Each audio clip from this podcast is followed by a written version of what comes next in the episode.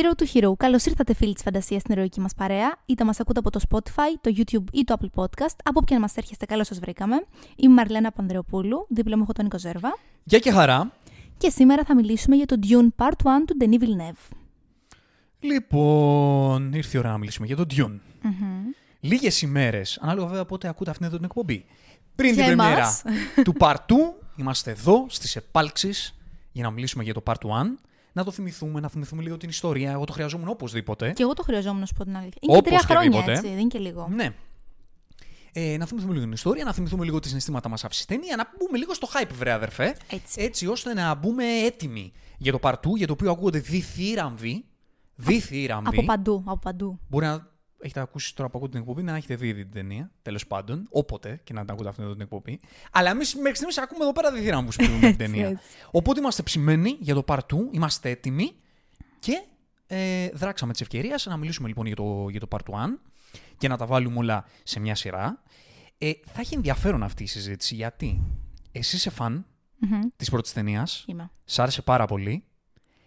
Εγώ έχω τα θέματα μου. Είμαι πιο ντεμή-ντεμή. Όντως. Οπότε, εδώ επιτάπητος, θα τα βάλουμε όλα κάτω, να συζητήσουμε για αυτή την ταινία. Να πούμε, το λέω τώρα για να μην το ξεχάσω, το Part 2 θα τα αργήσουμε λίγο, λίγο θα τα αργήσουμε, να βγάλουμε εκπομπή για το Part 2, γιατί έχουμε άλλη εκπομπή τώρα, ε, η επόμενη θα είναι άλλη που, που αναγκαστικά θα πρέπει να βγει. Οπότε μετά ε, θα μιλήσουμε με spoilers πιο συνολικά μια εβδομάδα μετά, λίγο έτσι να το έχουμε δει και περισσότεροι, να το τοποθετήσουμε κι εμείς καλά στο μυαλό μας, για να ε, τα συζητήσουμε όλα, όλα αναλυτικά για το Part 2.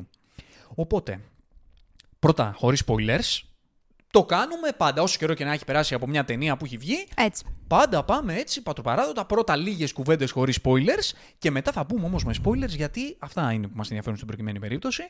Να μπούμε έτσι βαθιά ε, να τα συζητήσουμε. Αφού κάνουμε, πούμε δύο λόγια για κάποιον που μπορεί να μην έχει δει ακόμα το Part 1 να πάρει μια ιδέα. Έτσι. Πολύ σωστά. Το Dune. Σειρά βιβλίων 1965.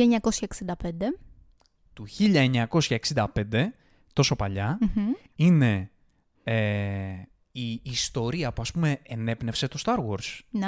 σαν, ε, σαν θέμα και σαν έτσι στήσιμο ενός ε, διαγαλαξιακού universe; Ναι, για την ακρίβεια, όταν πρωτοβγήκε το Star Wars, οι φανατικοί των βιβλίων του Dune το είχαν κατακρίνει κιόλας λίγο για το γεγονός ότι φάνηκε να το αντιγράφει. Δεν ξέρω αν εσύ έχεις βρει τέτοιες ομοιότητες. Εγώ δεν έχω βρει είναι η αλήθεια. Απλά έχει έτσι ένα sci-fi χαρακτήρα κι αυτό. Αλλά η αλήθεια είναι ότι είναι και πάρα πολύ εισαγωγικό ό,τι έχουμε δει μέχρι τώρα, άρα δεν μπορούμε να έχουμε άποψη απόλυτη. Μμμ.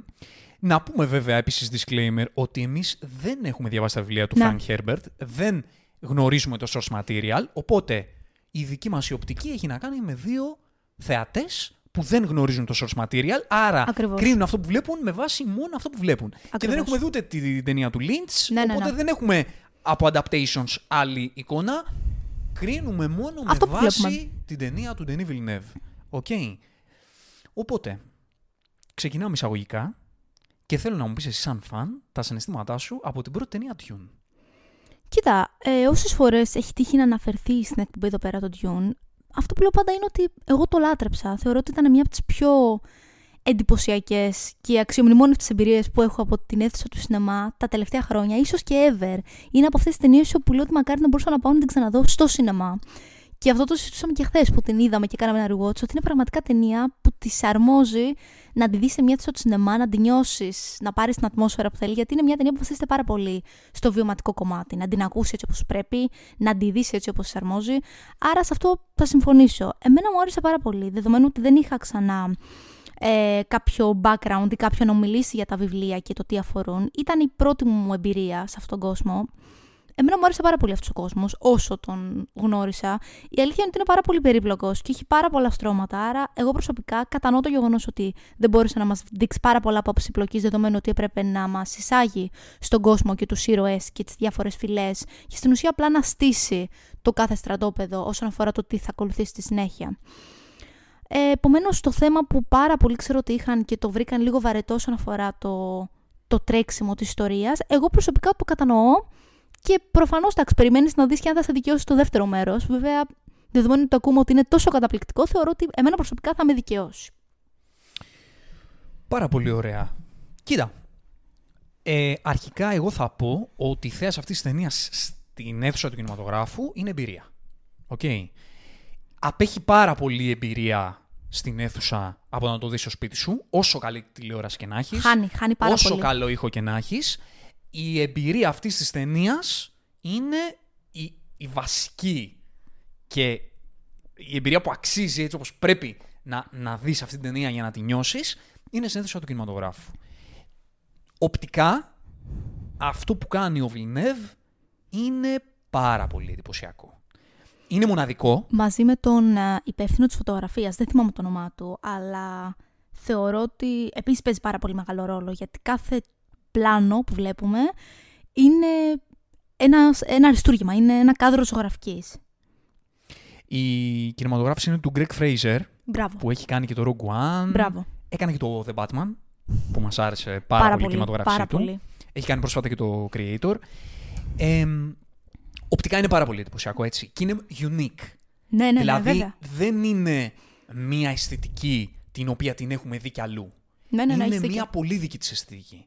Όπου για μένα η κινηματογράφηση του Fraser με τη σκηνοθεσία του Villeneuve και η μουσική του Τσίμερ είναι ένα μείγμα το οποίο είναι πολύ αλληλένδετο. Πάρα πολύ αλληλένδετο. Ναι, ναι, δηλαδή, έχεις δίκιο. δεν Αν μπορείς- έλειπε ένας, Ναι. κάτι δεν θα ήταν σωστό. Δηλαδή έχουν, είναι σαν παζλ αυτά τα τρία κομμάτια τα οποία έχουν δέσει εκπληκτικά. Είχαν κοινό όραμα. Εκεί πιστεύω ότι ξεκινάει. Δηλαδή ήξεραν ακριβώς πώς θα μεταφέρουν ε, αυτό το universe των βιβλίων στη σημερινή εποχή. Ναι. Ε, Χωρίς να είναι μια cult space opera, όπως ας πούμε πολλοί έλεγαν ότι ήταν του Lynch η μεταφορά. Γιατί ήταν και αυτό στοίχημα να το μεταφέρουν με έναν τρόπο έτσι ώστε να βγάζει αυτό το ποιοτικό και bigger than life στοιχείο των βιβλίων. κοίτα, δεν γνωρίζουμε το source material. Όχι, αλλά δυστυχώς. αυτό που ξέρουμε, πώς λέει ο κόσμος ο πολλή, είναι ότι πολλοί και πριν την ταινία του, τη- του Villeneuve έλεγαν ότι είναι αδύνατο να γίνει σωστή Μεταφορά. απόδοση στη μεγάλη οθόνη. Γιατί είναι πάρα πολύ σύνθετη η ιστορία, έχει πάρα πολλά επίπεδα, πάρα πάρα πολύ μεγάλο universe building, οπότε είναι πάρα πολύ δύσκολο να μπορούσε να το, να το αποδώσεις αυτό. Και πάρα πολύ το κομμάτι της πολιτικής διαπλοκής, πολιτικής σύντριγγας, πολιτικού δράματος, Και των κοινωνικών συμβολισμών θεμάτων. επίσης. Ναι. Ακριβώς. Πολλών συμβολισμών, πολλών κοινωνικών θεμάτων που αντικατοπτρίζονται και στο σήμερα με κάποιο τρόπο, πολλή αλληγορία, οπότε όλο αυτό είναι πάρα πολύ δύσκολο να γίνει μια ιστορία. Οπότε εγώ εκεί βρίσκω την αδυναμια εκεί βρήκα ζητήματα, όπου πέραν από το οπτικό κομμάτι του είναι πάρα πάρα πολύ εντυπωσιακό και ξαναλέω ότι όταν το βλέπεις στην αίθουσα είναι τόσο intimidating, τόσο μιλάει, Σε σε καθυλώνει. χτυπάει μέσα σου και λες ρε φίλε τι βλέπω, βλέπω κάτι που μου προκαλεί δέος. Είναι δέος. Παρότι το έχουν πει κα- κι άλλοι και α, μπορώ να το καταλάβω αυτό, όλο αυτό το αποτέλεσμα είναι λίγο... Έχει μια- ένα πολύ δικό του χρώμα, το οποίο είναι πιο... Σε χτυπάει λίγο διαφορετικά.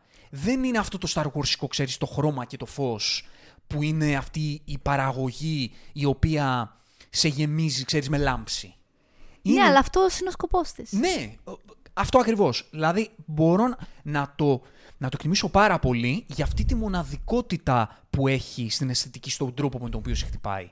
Αυτό δηλαδή, το, η μουντάδα η οποία είναι μέσα στο γκρίζο και στο κίτρινο της άμμου, Και το πόσο αφιλόξενο είναι αυτό που βλέπεις. Που σε κάνει να λες, Θεέ μου ευχαριστώ που δεν βρίσκομαι σε αυτόν τον πλανήτη. ναι, γιατί, ας Γιατί αυτό πούμε, θέλω να δείξεις πόσο εχθρικός είναι ο κόσμος τους. και πώς, ξέρεις, υπάρχει αυτό το, το γκρίζο στη, στην ατμόσφαιρα που έχει να κάνει με το world building και την κατάσταση που, στην οποία βρίσκεται αυτός ο Ναι, κόσμος. ναι, ναι, ναι. Έτσι, κατά κάποιο τρόπο, τη τυραννία που υπάρχει. Το πόσο Ακριβώς. ο κόσμος, ξέρεις, είναι γεμάτος κινδύνους και παντού πουθενά δεν υπάρχει φως. Ε, την πιάνω την αλληγορία και το εκτιμώ πολύ αυτό που είναι και μπορώ να το συγκρίνω, ας πούμε, με το Fury Road, που είναι δύο ταινίες, έτσι, που η αισθητική Ισχύει. τους βασίζεται στο, στην εχθρικότητα ενός κόσμος, κόσμου που δεν έχει βλάστηση, που είναι γεμάτος άμμο και είναι, ξέρεις, απόκοσμος με αυτόν τον τρόπο. Το Fury Road, ξέρεις, έχει αυτό τον νεύρο, έχει αυτό το τσαγανό στην αισθητική του. Ναι, ναι. Είναι άλλο. Εδώ είναι μια Άλλη άλλη, αισθητική. ναι, εδώ είναι μια άλλη πλευρά της άμμου. Η πλευρά της απόλυτης, ξέρεις, καταχνιάς. Και μπορώ να το, να το αισθανθώ αυτό. Και στο πώς μέσα σε αυτή την καταχνιά προσπαθούν κάποιες κοινότητες Να βιώσουν δημιουργεί- να, πάνω απ' όλα. να, να παράξουν ζωή και ταυτόχρονα υπάρχουν κάποιοι άλλοι που αυτή την καταχνιά την εκμεταλλεύονται Για να επιβληθούν. για να επιβληθούν. Τα πιάνω όλα. Και εμένα προσωπικά, ειδικά στην αίθουσα του κινηματογράφου, γιατί όταν έβλεπα πρώτη φορά αυτή την ταινία σπίτι μου, δεν ξέρω αν αυτό το εκτιμούσα το Θα ίδιο. έχανε, έχεις Πολύ δίκιο. λιγότερο Έχεις αυτό το δίκιο. εκτιμούσα. Θα έχανε. Αλλά θυμάμαι αυτή την εμπειρία στην αίθουσα όταν είχα δει την ταινία και με εντυπωσίασε πάρα πάρα πολύ αυτό που είδα. Γιατί ήταν και οι εικόνες που έφτιαξε ο Villeneuve. Ναι, ναι, βέβαια. Υπάρχουν βέβαια. μέσα εικόνες που τις έβλεπα τώρα που ξαναδάμε την ταινία και θυμόμουν πώς τις αντίκρισα Πρώτη φορά στην στην αίθουσα. αίθουσα. Και τότε ήταν που τις εκτιμούσα περισσότερο. Γιατί λέω, ρε φίλε, αυτή η εικόνα όταν την είχα δει στην αίθουσα, ξέρεις, με πιάσει η ψυχή μου. Εδώ τώρα στην τηλεόραση, όχι τόσο, αλλά θυμάμαι ότι στην αίθουσα αυτή η ταινία, αυτές οι εικόνες, μ' άφησαν με το στόμα ανοιχτό. Οπότε, τεχνικά, αισθητικά, παρότι είναι περίεργη, περίεργο το μονοπάτι που βαδίζει ο Villeneuve εδώ, μπορώ να το εκτιμήσω πάρα πολύ. Εμένα με άγγιξε, με εντυπωσίασε, δεν το συζητώ. Αλλά η ιστορία σαν ιστορία δεν με έπιασε. Δεν, δεν έπιασα ούτε κίνητρα, δηλαδή α- και από την και στη βασική δομή της ιστορίας και δεν αισθάνθηκα καμία από τις πλευρές και δεν βρήκα διαδρομή στους χαρακτήρες και δεν αισθάνθηκα τη, τη δυναμική των σχέσεων μεταξύ τους καθόλου. Και υπήρχαν και πάρα πολλά κομμάτια διαλόγου τα οποία δεν ε, μπορούσαν να μου εξυπηρετήσουν το σκοπό τους. Δηλαδή υπάρχουν συγκεκριμένες σκηνές ανάμεσα στις χαρακτήρες που προσπαθούν να σου δημιουργήσουν μία ενέργεια μεταξύ των χαρακτήρων και μεταξύ το, του σκοπού που έχουν οι χαρακτήρες και μεταξύ των συμβολισμών που θέλει να, να δημιουργήσει η ταινία με βάση ε, καταστάσεις συγκεκριμένες, οι οποίες δεν μου λειτουργήσαν. Οπότε ήμουνα σε φάση, ναι, και πάρα πολύ εντυπωσιακό αυτό που βλέπω. Μ' αρέσει, αλλά ούτε τον Πολατρίδη μπορώ να τον ακολουθήσω, μπορώ να το πιάσω σαν προσωπικότητα, σαν χαρακτήρα, ούτε μπορώ να νιώσω τις διαφορετικές φυλές αυτές, πώς βλέπουν τη φάση, δεν μπορώ πολύ να- καλά να το καταλάβω, ούτε μπορώ να καταλάβω για ακριβώς τη δυναμική του κόσμου ευρύτερα και τι συμβαίνει σε αυτόν τον κόσμο. Οπότε συναισθηματικά δεν είμαι στην ιστορία. Αυτό είναι το πρόβλημά μου. Και μιλώντας για την ιστορία θα εξηγήσουμε περισσότερο. Ε, θα εξηγήσω τουλάχιστον εγώ από την πλευρά μου τι εννοώ. Ναι. Κοίτα, αν δεν την είχαμε δει μαζί αυτή την ταινία και δεν ήξερα ότι σου άρεσε το σινεμά, όσα ανέφερες τώρα σαν ερωτηματικά, θα έλεγα ότι δεν σου άρεσε τίποτα. Όχι, μα ανέφερα. Σεναριακά, δεν ρε μου άρεσε. παιδί μου, όχι τα τεχνικά κομμάτια. Σεναριακά δεν μου άρεσε τίποτα. Αλλά θα σου πω όμως τι γίνεται. Παρ- Όχι, δεν είναι ότι δεν μου άρεσε. Θα παραφράσω. Δεν είναι ότι δεν μου άρεσε. Είναι ότι δεν με κέρδισε. Γιατί υπάρχουν και άλλες ταινίες. Ε, καλά, πώς θα σε κερδίσει, δεν είναι μια ολοκληρωμένη ιστορία. Ε, μα εγώ πρέπει μιλάμε όμως για το part 1 αυτή τη στιγμή. Να, Όταν ακριβώς. μιλάμε για το part 2, θα σου πω. Αυτή τη στιγμή μιλάμε για μια συγκεκριμένη ταινία. Θέλω να πω, δεν μπορείς να έχεις ένα ολοκληρωμένο ταξίδι ενό ήρωα όταν τώρα ξεκινάει το ταξίδι του; Μα δεν έχω την αφετηρία του. Πώς Δεν- τον έχεις στην δεν την αφετηρία του, πιάνω. τι, τι είδες δυόμιση ώρες; Την αφετηρία δεν είδαμε. Δεν τον πιάνω όμως, δεν μπορώ να τον ακολουθήσω, ρε παιδί μου. Θα, σου πω, θα μιλήσουμε μετά με spoilers. Ναι, θα ναι, σου ναι, εξηγήσω ναι, ναι, ναι, περισσότερο ναι, τι το εννοώ. ξέρω, το ξέρω. Θα σου εξηγήσω περισσότερο τι εννοώ. Αλλά δεν τον αισθάνομαι σαν προσωπικότητα, σαν χαρακτήρα. Μου φαίνεται λίγο flat. Να, μου, εννο- να με ενοχλεί και λίγο η ερμηνεία του Σαλαμέ. Να Μπορεί, είναι αυτό, μπορεί. Να είναι αυτό. Σε κάποιους χτύπησε αυτό, ας Ναι. πούμε. Σε, αυ- ειδικά σε αυτούς που ξέρουν τα βιβλία. Ήταν και μεγάλο στοίχημα, εντάξει. Επίσης ήταν και, ήταν και πιτσιρίκι όταν το γύρισε αυτό, έτσι. Ήταν 23 χρονών. Εντάξει, Είναι δεν, δεν μεγάλο. μπορώ να το πω σαν δικαιολογία την ηλικία του. Εντάξει. Το λέω επειδή Ε, να το γίνει ηθοποιό. Αυτέ τι έχω, ηλικίε θα πέρανε. έχω την αίσθηση ότι οι περισσότεροι είχαν στο μυαλό τους σαν πολλατρίδη ηθοποιούς οι οποίοι ήταν λίγο πιο στιβαροί. Δεν ήταν τόσο πιτσιρίκι. Από αυτή την άποψη το λέω. Δεν το λέω από την άποψη νομίζω- ότι φταίει η ηλικία του Σαλαμέ. Τον έχουμε δει στα 18 του να κάνει ακόμη πιο εντυπωσιακά πράγματα. Κατάλαβες τι εννοώ. Θα πηγαίναμε μετά, αλλά μιας και το φέραμε θα μιλήσω γι' αυτό. Το ότι πιτσιρίκιζε δεν με ενόχλησε. Ωραία. Υπάρχουν συγκεκριμένες στιγμές στην ταινία που φαίνεται αδύναμος και μ' αρέσει. Και ο Σαλαμέ είναι καλός ηθοποιός. Πολύ καλός Οκ. okay. Είναι καλός ηθοποιός. Το πιστεύω ότι είναι καλός ηθοποιός. Ξέρω ότι υπάρχει εκεί έξω αυ- ένα conflict. Δηλαδή, ακούω πράγματα, ακούω πολλές απόψεις έτσι λίγο αντικρουόμενες για το Σαλαμέ. Δεν νομίζω ότι είναι ένας ηθοποιός που έχει κερδίσει ακόμα το κοινό του. Δεν το πιστεύω. Πα- Έχει κερδίσει την pop κουλτούρα για άλλους λόγους. Αυτό είναι κάτι Αλλά διαφορετικό. το κοινό του σαν ηθοποιός δεν νομίζω ότι το έχει κερδίσει ακόμα. Είναι, είναι και μικρός. Okay. Ε, ξέρω ότι υπάρχουν αντικρούμενε απόψεις. Εγώ προσωπικά θεωρώ ότι είναι καλός ηθοποιός. Απλά νομίζω ότι στο συγκεκριμένο ρόλο, που είναι ένας ρόλος σημαντικός για την καριέρα του, Βέβαια. αρκετά σημαντικός, θεωρώ ότι σαν να μην ε, είχε βρει πολύ τον προσανατολισμό του. Γιατί, πηγαίνω πάλι πίσω. Εκεί που είναι αδύναμος, μ' αρέσει. Το κάνει καλά. Υπάρχουν στιγμές, ας πούμε, που του λένε κάνει κάποια training, που του λένε να αδυναμώσει και το αισθάνομαι ότι είναι αδύναμος. Βλέπω λίγο μουσκάτο, λίγο μικρή καμπούρα, λίγο κάτω κεφάλι. Ξέρει τεχνικά τι να κάνει. Α- απλά το πρόβλημά μου είναι ένα, ότι δεν μου βγάζει μαγεία. Πώς να σου το πω ρε παιδί μου. Ο Ράτκλιφ όταν έκανε το Harry Potter ήταν ένα παιδάκι. Είχε μαγεία ο άτιμος. Είχε μαγεία. Δηλαδή και, και τότε όλους τους έπεισε ότι σου βγάζει ενέργεια Harry Potter. Παρότι τι ήταν καλός το οποίος ο Ράτκλιφ τώρα στα 8 του, 9 του, πότε το έκανε, δεν ήταν. Ε, αλλά έβγαζε σαν, σαν προσωπικότητα, σαν μούρι, σαν ενέργεια, έβγαζε μια μαγεία. Σε έπιθε ότι είναι αυτός. Ο Σαλαμέ, σαν να μην μου βγάζει μια ενέργεια που μου λέει αυτόν πρέπει να τον ακολουθήσεις. Σαν να μου βγάζει άλλα πράγματα. Μπορεί να είμαι εγώ. Απλά το ακούω κι αλλού αυτό. Δεν είναι όμως μέρος μέχρι τώρα της ιστορίας του το γεγονός ότι ακόμη δεν έχουμε δει γιατί πρέπει να τον ακολουθήσεις. Ενώ αυτό είναι μέχρι τώρα το σενάριο. Το γεγονός ότι ούτε ο ίδιος δεν ξέρει γιατί πρέπει κάποιος να τον ακολουθήσει. Δεν έχει ανακαλύψει καν ο ίδιος όλη του τη δύναμη και τι μπορεί να κάνει με αυτή. Άρα πώς θα σε πείσει αφού δεν έχεις πει στον εαυτό του και κανέναν άλλον; Είναι μέρος τη ιστορίας το ότι δεν έχει αυτή τη σιγουριά. Δεν είναι το θέμα το να τον ακολουθήσω σαν ηγέτη. Δεν με ενδιαφέρει Να τον ακολουθήσω σαν ακολουθήσει σαν ήρωα Να τον εννοείς. ακολουθήσω σαν χαρακτήρα εννοώ. Καταλαβες. Μου φαίνεται λίγο αδιάφορος. Σε αυτό που κάνει. Να. Ένα είναι αυτό. Και δεύτερο είναι ότι ο τρόπος με τον οποίο βγάζει δύναμη, εκεί που πρέπει να βγάλει, είναι λες και είναι άλλος ρόλος. Καταλαβες. Αυτό το πρόβλημα βρίσκω εγώ στην Ναι, ερμηνεία. δεν καταλαβαίνω ακριβώς τι εννοείς. Θα σου πω, θα σου πω και μετά πιο, πιο συγκεκριμένα. Στην προκειμένη περίπτωση του χαρακτήρα του Σαλαμέ, είναι ένας χαρακτήρας ο οποίος πρέπει στην αρχή να ψάχνεται. Σωστά, το έχουμε δει και σε άλλους Ναι, ρόλους ναι, ναι. πολλούς. Στην αρχή ψάχνεται, ψάχνει τη δύναμη μέσα του και σιγά σιγά αυτή η δύναμη αρχίζει και βγαίνει προς τα έξω. Σωστά; Ναι, εντάξει. Πού διαφωνείς; Με το γεγονός ότι στη συγκεκριμένη ταινία δεν νομίζω ότι έχουμε δει καθόλου δύναμη. Δηλαδή θεωρώ ότι ακόμη είναι καλή τον εαυτό του. Ακόμη και στη- στην τελευταία ατάκα που είπε, ακόμη δεν νομίζω ότι γνωρίζει τι πρόκειται να κάνει ή τι έχει δύναμη να κάνει. Το πρόβλημά μου είναι ότι υπάρχουν στιγμές μέσα που βλέπω πολύ σιγουριά. Βλέπω τόση σιγουριά στο βλέμμα του που δεν θα έπρεπε να υπάρχει τόση σιγουριά στην προκειμένη περίπτωση με βάση το στάδιο που είναι ο χαρακτήρας του. Υπάρχουν μούρες τους Σαλαμέ που είναι λες και βλέπω τον αυτοκράτορα στη μούρη του. Καταλαβες. Έχει ένα Εντάξει, μην, Τουπέ, ξε... μην τουπέ. ξεχνάς, είναι και αρχοντόπουλο, έτσι. Είναι ο γιος του Δούκα, δεν μπορεί να μην έχει τουπέ.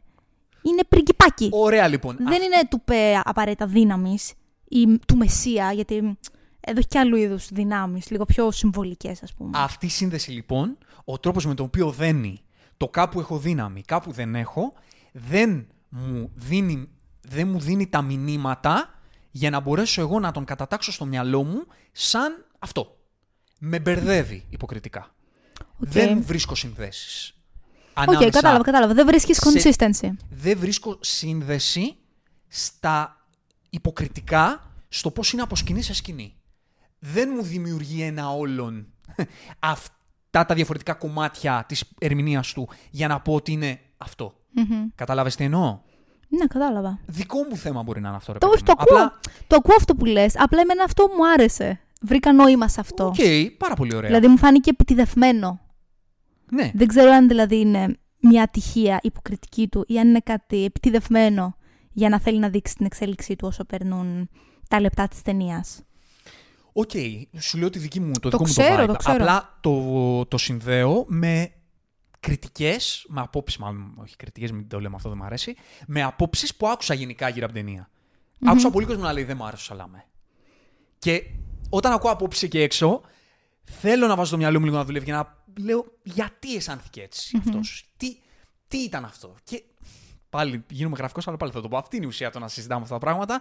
Το να ακούω εγώ αυτό που μου λες και να προσπαθώ λίγο Βέβαια, εννοείται. να εννοείται. πάρω πράγματα για, το, για ποιο λόγο αισθάνθηκες έτσι. Έτσι, και βέβαια. εσύ να ακούσει εμένα και να συζητάμε έτσι. Οπότε όταν είδα αρκετές απόψεις που δεν τους άρεσε ο Σαλαμέ στη συγκεκριμένη ταινία, προσπάθησα να βρω λίγο το γιατί και τον πρόσεξα τώρα που ξαναδάμε την ταινία πάρα πάρα πολύ προσεκτικά και Σου ζύγιζα βγάζα λίγο νόημα την κάθε αυτά σκηνή που και κάποια έλεγαν. πράγματα ε, μου τοποθετούσαν στο μυαλό. Αν και θυμάμαι ότι και την πρώτη φορά που είδα την ταινία δεν με κέρδισε. Ναι. Απλά δεν, δεν το επεξεργάστηκα πολύ γιατί όταν Σε είχε, βλέπεις σε πρώτη είχε φορά αυτή την θαμπόσει ταινία, εμπειρία σαν εμπειρία. Ναι. Μμ, αλήθεια είναι αυτό. Συμβαίνει αυτό. Και να σου πω και κάτι, ούτε την ιστορία.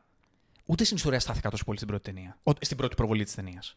Γιατί μου φάνηκε όλο αυτό τόσο intimidating που δεν μπήκα σε λογική λίγο Να τα βάλεις κάτω. να τα βάλω κάτω. Και άκουγα και έξω ότι η ιστορία είναι αδύναμη, και η ιστορία είναι αδύναμη. Και ήμουν σε φάση. Ναι, η αλήθεια είναι ότι δεν τρελάθηκα με την ιστορία ή δεν πήρα κάτι, αλλά μου 'μεινε τόσο πολύ η εμπειρία, τόσο πολύ, που δεν το πολύ επεξεργάστηκα στο μυαλό μου. Και μου έδωσε πάρα πολύ αυτή η προβολή λίγο για να τα βάλω λίγο κάτω. Μμμ. Οκ.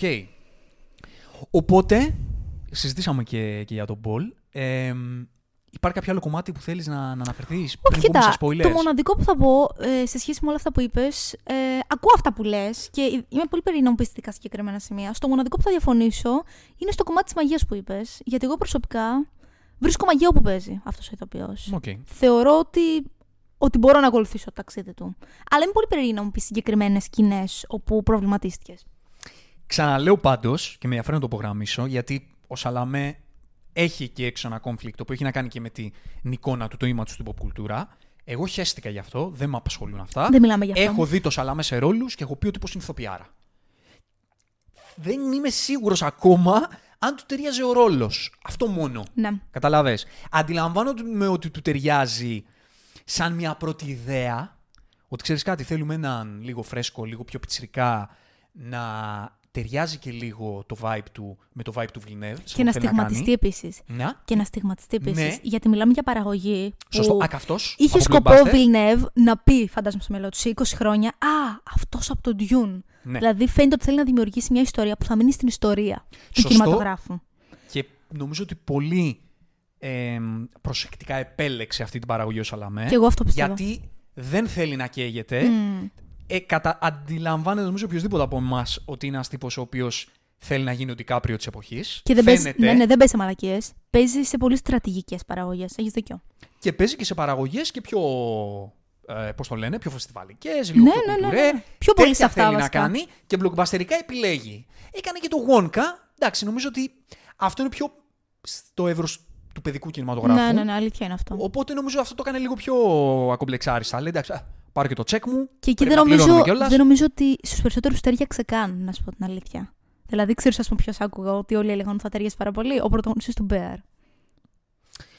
Ναι, επειδή μοιάζει με τον. Μ, με τον original. με δεν τον- ξέρω, δεν το έχω δει ούτε το original, ούτε αυτό του Σαλαμέ, αλλά ήξερα ότι και εκεί λίγο χάλασε τον κόσμο το συγκεκριμένο cast. Ναι, οκ, δεν έχουμε δει το Wonka. Δεν το έχουμε δει, ναι. έχω γνώμη. Anyway. Εντάξει, οκ. Μπαίνουμε, μπαίνουμε πάλι στο θέμα. Whatever. Ε, απλά αυτό, επειδή καταλαβαίνω ότι υπάρχει ένα conflict εκεί έξω για το Σαλαμέ σε σχέση με το ότι και λίγο προμοτάρεται από την pop κουλτούρα και λίγο αυτά. Εμένα μου αρέσει πολύ σαν ηθοποιός ο Σαλαμέ. Τον έχω δει στις ταινίες του Γκαντατσίνο. Είναι εξαιρετικός. Ε, και σε μικρορολάκια που τον έχω δει είναι εξαιρετικός. Στο Francis Patch που είχαμε δει του, Καταπληκτικός. του Wes Anderson, αυτό το ρολάκι που έκανε ήταν τέλειος. Θύμησε μου, έχεις δει το Call Me By Your Name. Το Colin Magnolian δεν τον έχω δει. Έχω δει το Για μένα ήταν η πρώτη μου Bone- εμπειρία μαζί του. All the Bones and All. Bones την and άλλη- All. Bones Bones and and All All. του Άλλη του Κοντατσίνο, που ήταν εξαιρετικός. Και στο Interstellar τον έχεις δει, όταν ήταν παιδάκι-παιδάκι. Εντάξει, τώρα εκεί ήταν πολύ παιδί. Οκ, εντάξει. Whatever. Ε, ναι, Ωραία. οκ.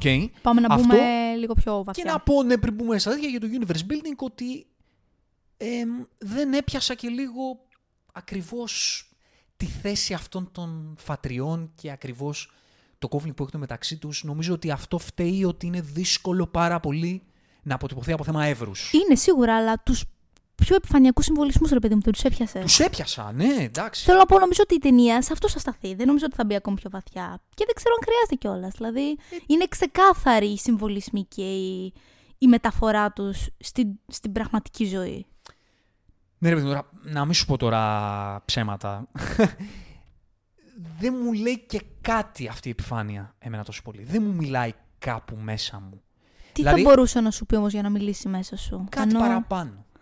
Κάτι παραπάνω. Δεν λέω, δεν λέω ότι το, απ- δεν το απαξιώνω. Όχι, όχι, το ξέρω. Αλλά- Το ξέρω. Δεν με κερδίζει με κάποιο τρόπο. Αυτό. Δεν, δεν υπάρχει κάτι στην ιστορία, μιλάμε τώρα, έτσι. Ότι για το οπτικό κομμάτι και τα λοιπά τα είπαμε. Δεν υπάρχει κάτι στην ιστορία που να με κερδίσει. Δεν μου φαίνεται κακό, δεν μου φαίνεται το γράψιμο κακό, μου φαίνεται λίγο χλιαρό. Αλλά κακό δεν θα το χαρακτήριζα. Δεν, δηλαδή δεν μπορώ να, να πω ότι υπάρχουν προβλήματα σεναριακά. Όπως θα δω, α, βλέπουμε άλλα blockbuster και τραβάμε τα μαλλιά μας. Δεν υπάρχει κάτι εδώ. Δεν υπάρχει κάτι που να τράβηξα τα μαλλιά μου, ρε παιδί μου. Δεν υπάρχει κάτι που να πω ότι αυτό είναι off, αυτό είναι λάθος. Δεν βρήκα τέτοια πράγματα. Βρήκα απλά μια δυναμία. Δεν υπήρχε κάτι να με κεντρήσει. Γιατί συνήθως τα blockbuster, που κα- αντιλαμβάνομαι ότι ο- ο Villeneuve δεν θέλει να κάνει παραδοσιακό blockbuster. Όχι, θέλει να κάνει έχεις κάτι δίκιο. δικό του, να χαράξει το δικό του δρόμο και του βγάζω και το καπέλο και μαγιά του. Απλά στα blockbuster, πολλές φορές αυτό που σε κερδίζει είναι, ξέρεις, αυτό το λίγο το μελόδραμα, λίγο το, το φως, λίγο το συνέστημα το πιο έλα πάμε να τους φάμε. Ξέρεις κάτι λίγο πιο που να σε ταρακουνήσει μέσα σου, να σου δημιουργήσει, ξέρεις, αυτό το excitement. Εδώ, μιλώντας για την ιστορία η οποία συνδέεται όμως και με το ποια είναι η αισθητική του Villeneuve, που δεν θέλει να είναι μελοδραματική και λίγο έντονη; Ίσως αυτό είναι και με τα βιβλία. Δεν τα έχω διαβάσει, Ε, αλλά... δεν το ξέρω αυτό. Αλλά δεν θα μου τέριαζε κάτι τέτοιο, δεδομένων των όσων έχουμε ακούσει από τα βιβλία. Αφ- από αυτά που Να γνωρίζω έχει για την τσίζι ταινία... ατάκες δηλαδή και, και Όχι, τέτοια. δεν έχει τέτοιο πράγμα. Όχι. Είναι κάτι άλλο. Θυμίζει πολύ πιο πολύ ένα έπος ε, αρχαιοελληνικό τρόπος γραψίματος παρά μ, τέτοιου είδους ε, 80's cult ατάκες ας πούμε. Όχι. Τύπου πάμε να τους φάμε. Όχι, ρε παιδί μου, δεν θα μπορούσε να είναι κάτι τέτοιο. Απλά καταλαβαίνω ότι η δύναμη του source material των βιβλίων δεν είναι κάτι που μπορεί να αποτυπωθεί στην οθόνη. Μ, αλ- αλήθεια είναι Οπότε αυτό. κάτι πρέπει να κάνεις. Αλήθεια είναι αυτό. Οκ, κάτι πρέπει να κάνεις. Ο Villeneuve αποφάσισε να κάνει αυτό. Να μην κα- παραλλάξει την ιστορία, να μην την κάνει πιο δυναμική, αλλά να πάει με ένα feeling λίγο πιο υποδόριο. Μμμ. Οκ. Και ακριβώς επειδή πάει υποδόρια και δεν πάει με καταστάσεις έντονες Έντασης. ή με συναισθηματισμούς έντονους, γιατί δεν υπάρχουν συναισθηματισμοί εδώ πέρα. Όχι, όχι, καθόλου. Δεν υπάρχουν καθόλου συναισθηματισμοί. Καθόλου, καθόλου. Τίποτα. Και όταν λέω δεν υπάρχουν συναισθηματισμοί, δεν υπάρχει συνέστημα καλά-καλά πουθενά.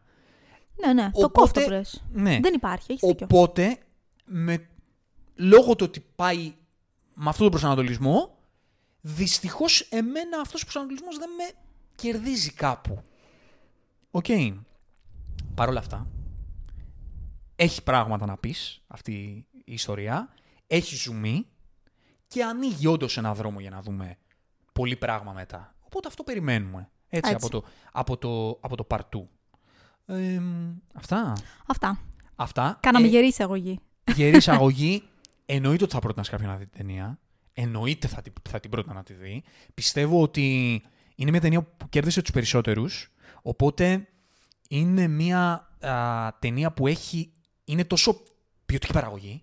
Τόσο ποιοτική παραγωγή. Και δεν είναι ότι βλέπουμε και τόσες τέτοιες δουλειές στον blockbuster κινηματογράφο. Οπότε, όποια και να είναι η δική μου γνώμη, που ε, δεν θα ήθελα να σταθώ τόσο πολύ σε εκεί, απλά είναι η συζήτησή μας τώρα τέτοια. Ε, είναι μια παραγωγή που αξίζει να βάλεις τα λεφτά σου να τη δεις, κατά τη γνώμη τη δική μου, γιατί αξίζει ο blockbuster κινηματογράφος να πάρει το μήνυμα ότι θέλουμε ποιοτικές δουλειές. Και σε κάθε περίπτωση, η δουλειά αυτή είναι μια πολύ ποιοτική δουλειά. Είναι μια ε, δουλειά ενός καλλιτέχνη, ενός σκηνοθέτη, ο οποίος ξέρει τι κάνει, ο οποίος, οι- του οποίου οι δουλειές είναι όλες σοβαρές και με πολλή ποιότητα και φέρνει δυνατούς καλλιτέχνες δίπλα του να δουλέψουν, Και όπως ο πολύ, Τσίμερ καλ... και ο Φρέιζερ. και πολύ καλλιτεχνικές δουλειές επίσης. Ακριβώς. Οπότε θέλουμε ο blockbuster κινηματογράφος να είναι αυτό. Οπότε 100% την προτείνω, 100% είμαι εκεί και γι' αυτό θα δώσω τα λεφτά μου να πάω δω- να δω και το part 2. Σωστά, ε, γιατί σωστά. θέλω να στηρίξω αυτόν τον προσανατολισμό. Ασχέτως αν εγώ μπορεί να είμαι και λίγο πιο. ε, να με κερδίσει λίγο λιγότερο. Οκ. Αυτά. Ωραιότατα Θες αυτά. να προσθέσεις κάτι άλλο πριν πάμε στα spoilers; Όχι, όχι, όχι. Είμαι, είμαι μέσα σε όσα είπες και τα ακούω και θα τα συζητήσουμε με περισσότερες λεπτομέρειες Με spoilers. Πάρα πολύ ωραία. Λοιπόν, πριν πάμε στα spoilers, που θέλω να φύγετε. Συγγνώμη, αλλά φύγετε. Εσείς που δεν έχετε, εσείς που δεν έχετε δει την ταινία, αν για κάποιο λόγο δεν την έχετε δει, πηγαίνετε δείτε το part 1 και μετά ελάτε να δείτε και το part 2 και να τα πούμε και στην επόμενη εκπομπή. Σε που θα τρεις κάνουμε. ωρίτσε εδώ πάλι. Εδώ, έτσι ακριβώς.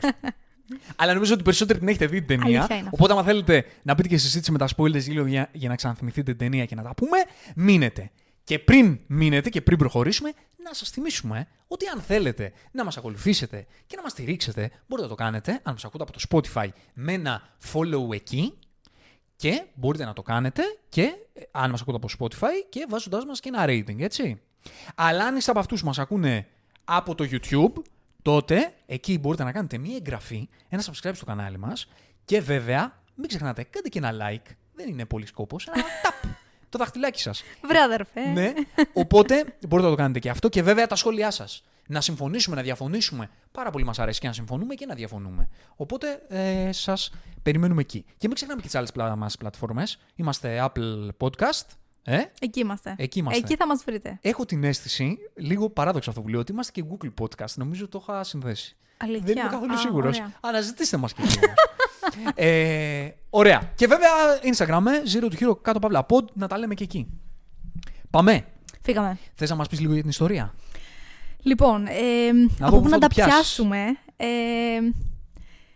από πού να τα πιάσουμε, ωραία. Λοιπόν, ξεκινάει η ταινία με το House of Atreides, οι οποίοι είναι μια οικογένεια, ένα οίκος που προ- αυτή τη στιγμή προστατεύουν έναν άλλον πλανήτη. Είμαστε στο 10.000 μετά Χριστόν, κάτι τέτοιο. Κάπου εκεί, ναι, στο πολύ μέλλον.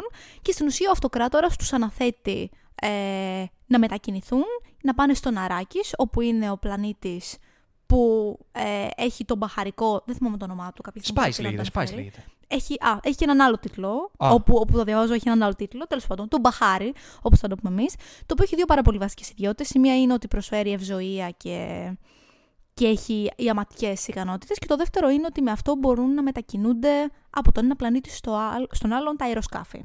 Πάρα πολύ πολύτιμο, όλοι το θέλουν, πανάκριβο και πάρα πολύ δύσκολο στην μεταφορά του, στην έβρεση και στη μεταφορά του. Επομένως, ε, καλούνται να πάνε να διοικήσουν αυτό το πλανήτη, να τον προστατεύουν από τους εχθρούς, που είναι οι...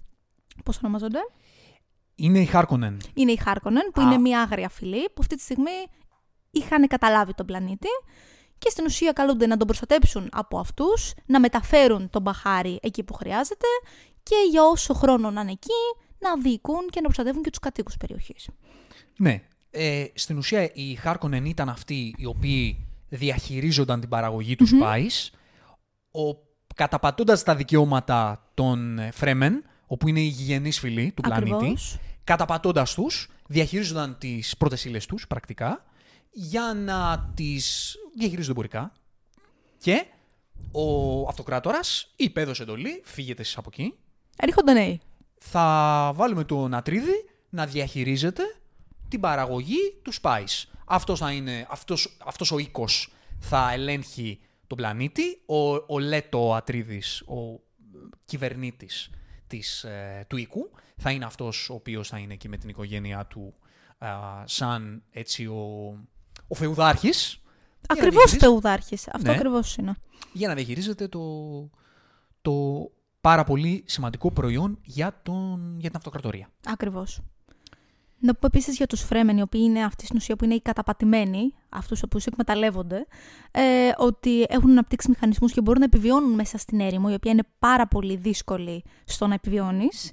Ε, και μένουν σε κρυμμένες περιοχές και είναι άπειροι. Τόσο πολύ που δεν γνωρίζουμε πώ είναι ή τη δύναμη που μπορεί να έχουν αυτοί. Κανείς δεν ξέρει πώ είναι. Ακριβώς. Γιατί κρύβονται σε σπηλιές. Ε, Ακριβώς. Για να διάφορες- επιβιώσουν. Ναι, ναι, ναι. Για να επιβιώσουν. Ε, κατά... Ενώ οι Χάρκονεν ήταν καθ' όλη τη διάρκεια εκεί των ετών και στην ουσία έκαναν τη διαχείριση τους Spice Ακριβώς. και τους αποθούσαν. Ναι. Ναι. Παραδείγματα στον κόσμο μας. Πω, Ου. πω. Κι αν υπάρχουν. Ου.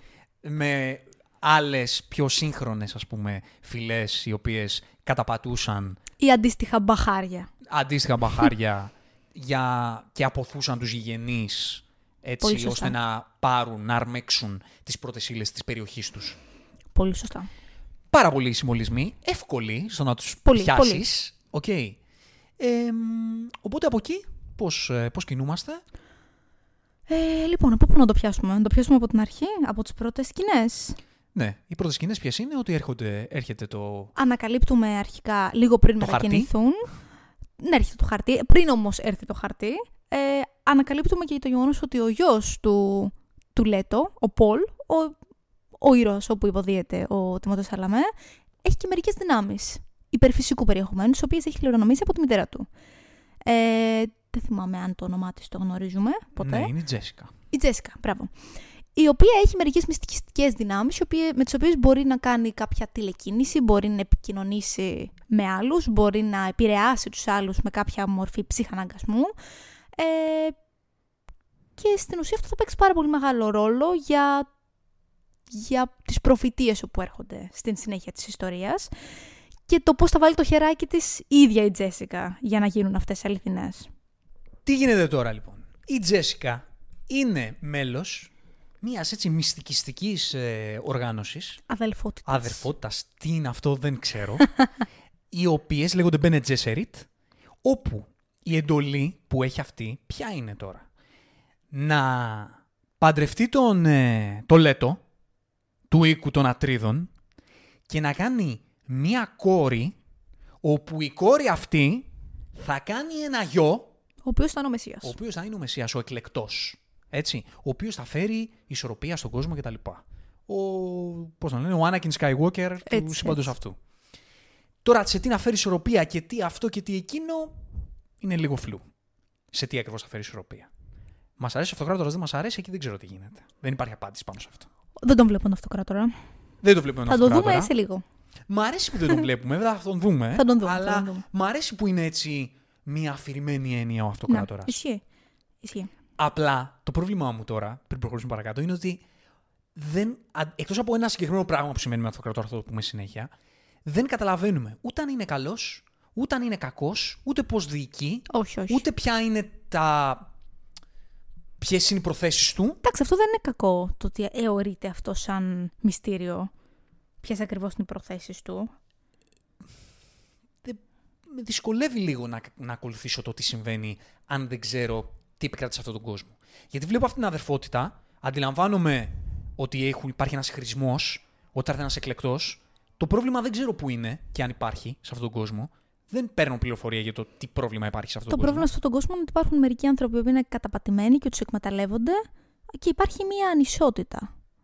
Ότι υπάρχει αυτό μια είναι το πρόβλημα. γενικότερη ανισότητα δηλαδή. Με αυτό καταλαβαίνω σαν πρόβλημα και για- γιατί αυτό γνωρίζουμε ότι θα έρθει ο Μεσσίας να λύσει. Στο τρέιλερ της επόμενης ταινίας αυτό βλέπουμε να γίνεται. Ναι, ρε παιδί μου, απλά είναι ένας συγκεκριμένο πλανήτης που υπάρχει κάτι τέτοιο. Εμεί γι' αυτόν ξέρουμε. Όλα γίνονται στον Αράκη. Εκεί γνωρίζουμε εμείς. Δεν ξέρουμε τι γίνεται σε όλο το υπόλοιπο σύμπαν του κόσμου του Dune. Αυτό Το είναι το Dune, πρόβλημα. το Dune είναι ο Αράκης όμως. Ναι, απλά ρε παιδί μου, τι θέλω να πω. Σε άλλες παρομοιέ ιστορίες όπως το Star Wars υπάρχει μια αυτοκρατορία η οποία είναι κακιά. Ξέρουμε ότι είναι κακιά. Είναι δικτατορία. Εδώ δεν παίρνω κάτι τέτοιο. Υπάρχει μια ανισότητα σε ένα πλανήτη. Δικτατορία υπήρ- υπάρχει σε αυτόν τον πλανήτη όμως. Μέχρι να έρθουν οι, οι ατρίδες. Εντάξει, για να το πάμε και εκεί, δεν ξέρω ακριβώς που, που είναι το πρόβλημα ακριβώς με τους ε, με τους Fremen. Δηλαδή δεν έχω δει πράγματα που συμβαίνουν στους Fremen, εκτός ότι διώκονται. Μας λένε ότι διώκονται. Που δεν διώκονται ακριβώς. Δηλαδή υπάρχουν εκεί, απλά είναι σαν πολίτες β' κατηγορίας. Αυτό. Κρύβονται για να μην τους πιάσουν. Τι εννοείς; Γι' αυτό ζουν στις τρύπες μόνοι τους, ενώ εκεί είναι το σπίτι τους και αυτοί κανονικά έχουν το δικαίωμα να έχουν τον μπαχάρι. Δεν το βλέπω ακριβώς να διώκονται, ρε παιδί μου, γιατί βλέπω και άλλους εκεί πέρα. Υπάρχουν Fremen ε, διάφοροι. Ναι, είναι στον λίγο, κόσμος, είναι λίγο πιο σαν- επαναστάτες συγκεκριμένοι, αλλά αυτό δεν σημαίνει ότι ζουν και ειρηνικά εκεί πέρα. Τους, ε, και πάλι τους διώκουν, δηλαδή και πάλι είναι οι, απα... οι εξαπατημένοι της υπόθεσης. Δεν βλέπω να τους διώκουν ακριβώς. Δηλαδή δεν το βλέπω ακριβώς Ναι. αυτό. Δεν ξέρω ακριβώς πώς λειτουργεί η σχέση των Fremen, πώς ακριβώς ζουν εκεί. Δεν το καταλαβαίνω, δεν το βλέπω. Παίρνω κάποιες πληροφορίες, αλλά δεν βλέπω ακριβώς τη ζωή τους. Κρύβονται κάποιοι, αλλά βλέπω ότι κα- και κάποιοι άλλοι λειτουργούν εκεί στον κόσμο, σαν δουλεύουν, κάνουν ράνο. Ξέρεις τι, θα σου πω, αυτό που έχω καταλάβει εγώ είναι το γεγονός ότι διαχρονικά πάντα οι Φρέμεν ήταν οι πραγματικοί κάτοικοι αυτού του πλανήτη. Ναι, και γι' αυτό αυτό. το λόγο και στα βιβλία ιστορίας όπως με διαβάζει ο Πολ, λένε ότι οι Φρέμεν έχουν αναπτύξει ε, κυταρικά, δηλαδή με την πάροδο των χρόνων, την δυνατότητα να επιβιώνουν σε αυτόν τον πλανήτη χωρίς να χρειάζονται αυτές τις περίεργες στολές που να χρειάζονται απαραίτητα το νερό και τέτοια. Έχουν ειδι- ειδικής τεχνολογίας στολές. οι Έχουν, αλλά και πάλι το σώμα τους έχει παραπάνω είναι πιο πλεονεκτήματα. Είναι πιο ανεκτικό. Που σημαίνει ότι μάλλον για δεκαετίες, ή ίσως και ακόμη περισσότερο, να είχαν πάντα ε, κατακτητές. Όπως λέει και η ηρωίδα της Συνταγής στην αρχή, ότι όποιος και να έρθει δεν ξέρουμε ποιοι θα είναι οι επόμενοι κατακτητές μας. Δηλαδή για αυτούς είναι κανονικότητα αυτό από πάντα. Να υπάρχει κάποιος όπου θα τους κατακτήσει. Άρα μάλλον αυτό δεν βασίζεται μόνο στους ε, τωρινούς κακούς, αλλά ήταν μια πραγματικότητα. Είναι το κατεστημένο του κόσμου. Ότι οι Φρέμεν αδικούνται, τους καταπατούν και τους διώκουν μόνο για τον λόγο. Ίσως τους, θα, τους δι... θα τους διώκουν μόνο αν προσπαθήσουν να επαναστατήσουν. Αυτό ίσως δεν έχουμε δει το γεγονός ότι μπορεί να συμβαίνει αυτό μόνο αν προσπαθήσουν να βγουν από πάνω. Γιατί μέχρι τώρα αυτό δεν το έχουμε δει. Θεωρητικά ότι αυτό θα γίνει στην επόμενη ταινία. Ναι, αντιληφθώ, αντιληφτό. Ε, υπάρχει αυτή η πληροφορία. Δεν το βλέπω. Η ιστορία ξεκινάει αφού έχουν ήδη φύγει οι Χάρκονεν, Να. αφού έρχεται ο Ατρίδης, εκεί τότε βλε- πάμε στον αρακης Μμμ. Οπότε τα προβλήματα της φυλής των Φρέμεν δεν τα βλέπω για να τους νιώσω. Ναι, όχι, Απλά δεν έχουμε, τα δει, ακούω, δεν έχουμε σαν δει σχεδόν πληροφορία. τίποτα. Έχεις δίκιο, έχεις δίκιο. Δεν- οπότε δυσκολεύομαι λίγο να, να σε αυτό το δίκαιο τους, ρε παιδί μου. Σου λέω, ας σου πω τη δική μου Δεν την έχει, πλευρά. όχι, όχι, αλήθεια είναι αυτό. Δεν έχει εστιάσει σχεδόν Ναι. καθόλου. Αν εξαιρέσεις τα οράματα του Πολ και τα τελευταία 10 λεπτά ίσως που υπάρχουν, δεν ξέρουμε τίποτα άλλο για αυτου Μμμ. από πρώτο χέρι. Όλα τα άλλα είναι αναφορές. Ναι. Και για να επιστρέψουμε στην Τζέσικα, τι Ναι. γίνεται με τη Τζέσικα; Η, η Τζέσικα λοιπόν προορίζεται να γίνει γιαγιά του εκλεκτού. Αλλά παρακούει και με κάποιο τρόπο ε, η ίδια ε, αποφασίζει ότι θα κάνει γιο. Και κάνει γιο. Ωραία. Όπου είναι ο Πολ. Τώρα, αντιλαμβανόμαστε ότι είναι λίγο βαλτή στην όλη Μμμ. υπόθεση. Ωραία. Η σχέση της με το Λέτο είναι φλου. Έχουν μαζί μία σκηνή που Ναι, ναι, ναι. συζητάνε. Η δυναμική της σχέσης τους είναι ανύπαρκτη. Ε, κοίτα, πιθανότατα ήταν και καθαρά στρατηγική θέση. Δηλαδή, μπορεί, δεν νομίζω ότι καν ε, είναι μαζί από έρωτα ή από κάτι τέτοιο. Δεν θα έπρεπε. Γιατί να έπρεπε; Ρε παιδί μου, δεν θα έπρεπε να δούμε λίγο τη δυναμική της σχέσης τους. Απλά την παίρνουμε και αυτή πληροφοριακά. Ε, μάλλον δεν έχουν σχέση τέτοιου είδους. Εγώ νομίζω, με βάση το source material τώρα μιλάω, ότι έχουν. Α, ναι, δεν, δεν το το, οποίο απλά γνωρίζω. δεν το πήραμε. Μπορεί, μπορεί, δεν γνωρίζω καθόλου. Ναι. Από την ταινία, όντως δεν φαίνεται κάτι τέτοιο. Δηλαδή, εγώ από την ταινία θα μάντευα ότι ήταν μια καθαρά στρατηγική επιλογή. Το θέμα είναι. Να είμαστε μαζί, να κάνουμε παιδί, να γίνει ο επόμενος διάδοχος του θρόνου. Δηλαδή, καθαρά πώς γίνονταν οι βασιλείες στα παλαιότερα χρόνια. Πώς παντρεύονταν καθαρά στρατηγικά. Οκ, το παίρνεις δηλαδή ότι okay, τύπου πιαστήκαμε για τη σχέση τους. Ναι, δεν βρήκα ενδιαφέρον σε αυτό. Αν όντως υπάρχει από τα βιβλία, δεν το ήξερα, για να είμαι ειλικρινής. Ότι ήταν απλά κάτι πολύ στρατηγικό. Εντελώς. Ναι. Η αλήθεια είναι ότι μετά στη συζήτηση που έκανε λίγο πριν αντιληφθεί ότι τα ψωμιά του λιγοστεύουν, Μμμ. ο Λέτο, της λέει: Δεν μιλάω στη μάνα του, μιλάω στην Μπένε Τζέσεριτ. Μμμ. Θα τον προστατεύσεις; Οπότε φαίνεται ότι αυτός έχει αντίληψη της κατάστασης. Βέβαια. Και το τι είναι αυτή, γιατί έχει και- έρχεται και εκείνη με τίτλους, με δυνάμεις. Είναι για αυτή δηλαδή σημαντική. Δεν καταλαβαίνω βέβαια και αυτό δεν μου περνάει. Επίσης τώρα αυτά είναι ερωτηματικά τα οποία άμα δεν ξέρεις και το source material ναι, δεν μπορείς να α- τα αλήθεια απαντήσεις. είναι αυτό. Ότι δεν καταλαβαίνω αν ο Λέτο έχει αντίληψη ότι ο γιος του είναι ο εκλεκτός. Δεν νομίζω ότι δεν αναφέρει Ή ότι ποτέ. απλά προορίζεται για να γίνει ο διάδοχος δικός του. Αυτό πιστεύω. Δεν φαίνεται κάτι τέτοιο. Άρα δεν έχει ακριβώς ακριβή αντίληψη του ρόλου της Τζέσικα στην όλη υπόθεση και της ατζέντας της δικής της. Και εγώ αυτό πιστεύω. Δεν νομίζω ότι έχει καμία ιδέα. Γιατί οποιαδήποτε στιγμή, σκηνή βασικά, ε, γνωρίζουμε ότι κάτι προσπαθεί να κάνει η Τζέσικα για να τον προωθήσει στην ουσία, γιατί είναι ξεκάθαρα εκείνη που κινεί τα νήματα για να φυτέψει τις ιδέες για τον Μεσσία, είναι μόνη της και το κάνει μόνη της. Δεν έχει τον Λέτο μαζί της. Η Τζέσικα λοιπόν, κρυφά, μάλλον από ό,τι καταλαβαίνω κρυφά, διδάσκει τον, ε, τον Πολ τις τεχνικές της, ε, της δικής της α, μυστικιστικής αδερφότητας, όπου είναι η φωνή. Η φωνή είναι ένας, μιας, συγκεκ- ένας συγκεκριμένος τρόπος, σαν αυτές τις δυνάμεις του Τζεντάι, πάλι μοιάζουν εδώ, που όπως είπες ψυχαναγκάζουν άλλους να κάνουν πράγματα. Έτσι, με ένα συγκεκριμένο τόνο φωνής και μια συγκεκριμένη έτσι, τεχνική Ναι. με την οποία συμβαίνει αυτό. Λες κάτι και άλλος το κάνει. Ε, τον, βάζεις, τον βάζεις να το κάνει. Όπου ο Πολ βρίσκεται αυτή τη στιγμή σε μια διαδικασία όπου προσπαθεί να κάνει master αυτή την τεχνική. Και ακόμα τα ψηλό καταφέρνει. Πολλά τα παν σου για το Star Wars. Μα, ε, Μάστερ ψέματα. ακούω. Μα είναι αλήθεια. είναι, είναι, είναι. Είναι όντως αλήθεια. Είναι αλήθεια. Ε, οπότε προσπαθεί να το κάνει αυτό. Και ταυτόχρονα εκπαιδεύεται και στις στρατιωτικές έτσι, δε, δυνατότητες και ικανότητες. Όπου βέβαια η προφητεία για τον εκλεκτό είναι ότι θα είναι αυτός που θα συνδέει αυτά τα δύο. Ναι. Θα συνδέει και τη δύναμη της φωνής και τις μυστικιστικές ικανότητες των Bene Gesserit και ταυτόχρονα Την τέχνη του πολέμου. τη ας τέχνη πούμε. του πολέμου.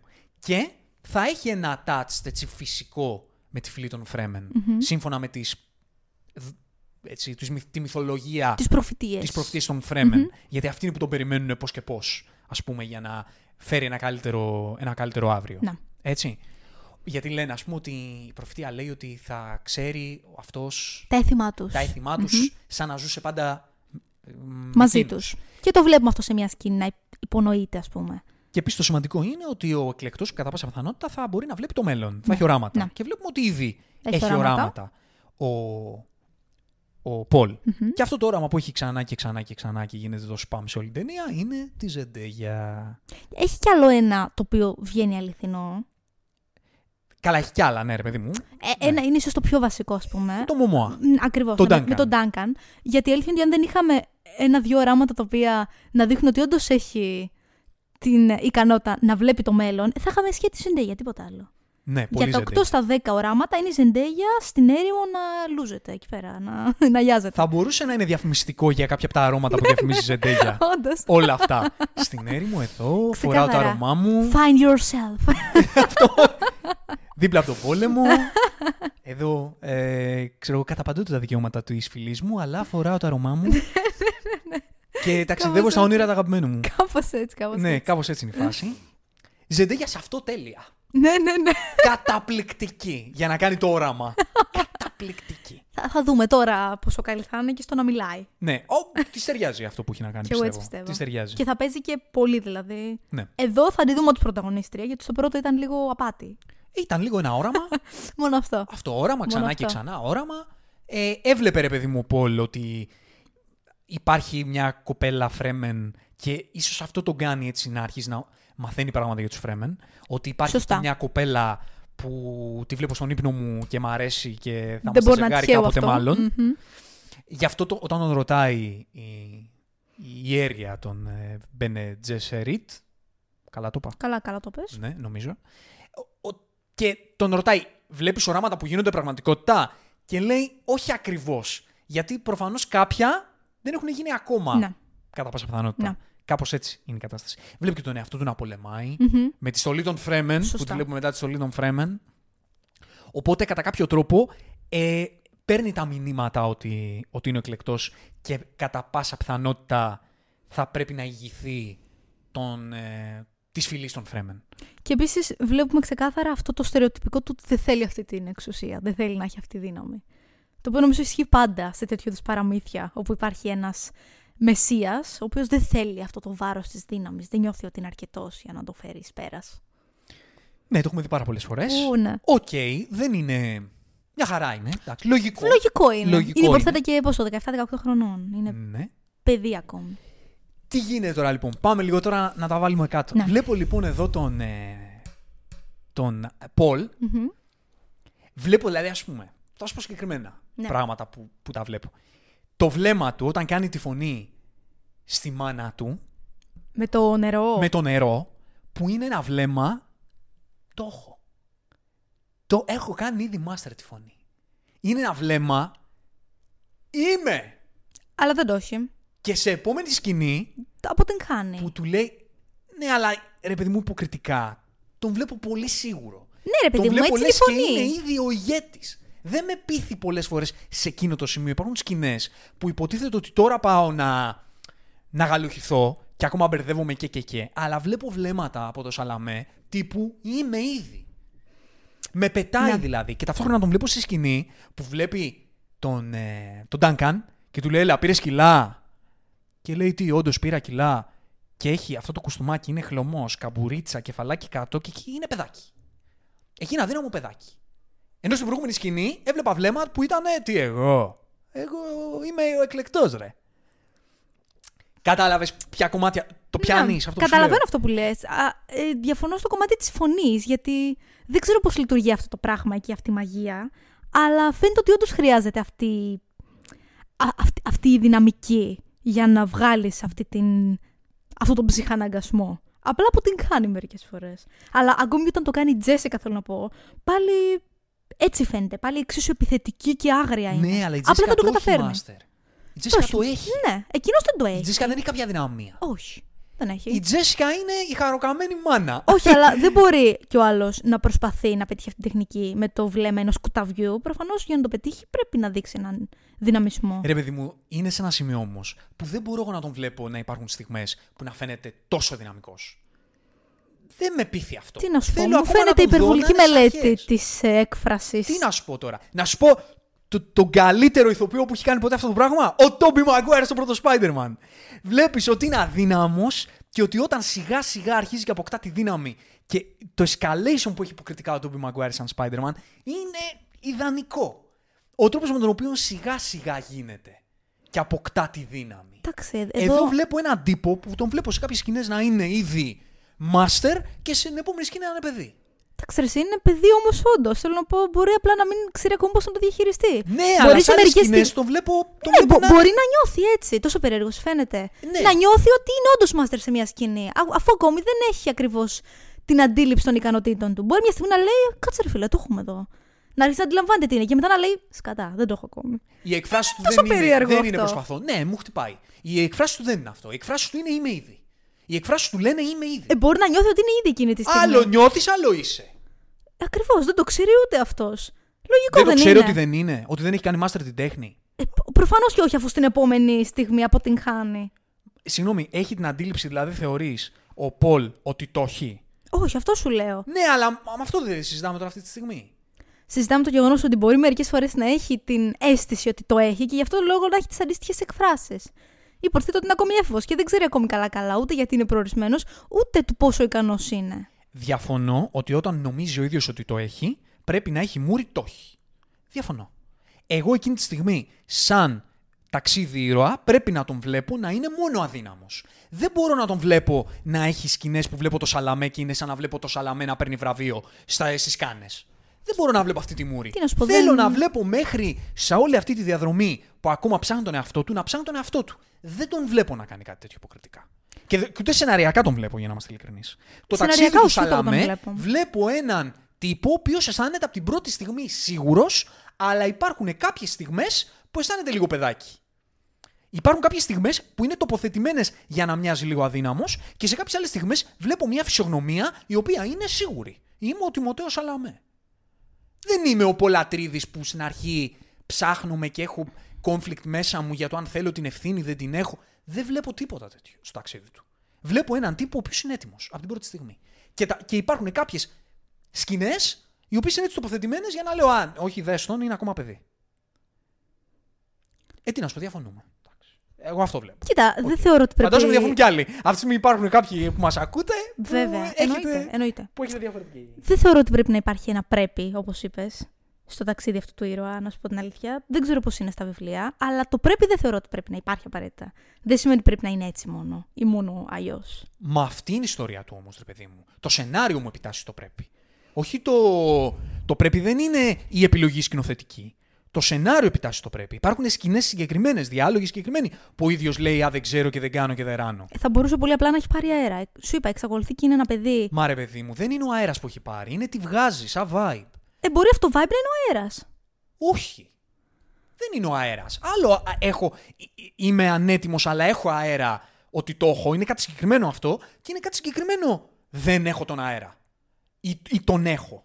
Είναι διαφορετικά πράγματα μεταξύ τους. Εντάξει, συμφωνούμε ότι διαφωνούμε. Δεν, Ωραία, δεν μπορούμε να εντάξει. πούμε κάτι Εγώ άλλο. Αυτό ε, εκφράζω. Μπορεί να το. Πώς το λένε, να φλιαρίσαμε πολύ πάνω στο συγκεκριμένο θέμα. Εμένα η άποψή μου είναι ότι δεν με πείθει το ταξίδι καθόλου του χαρακτήρα. Καθόλου. Και φταίει σε αυτό και η αδυναμία η σεναριακή, εγώ θεωρώ ότι υπάρχει αυτό, και, και η υποκριτική του Σαλάμε. Η οποία δεν με πετάει σε κάποια σημεία.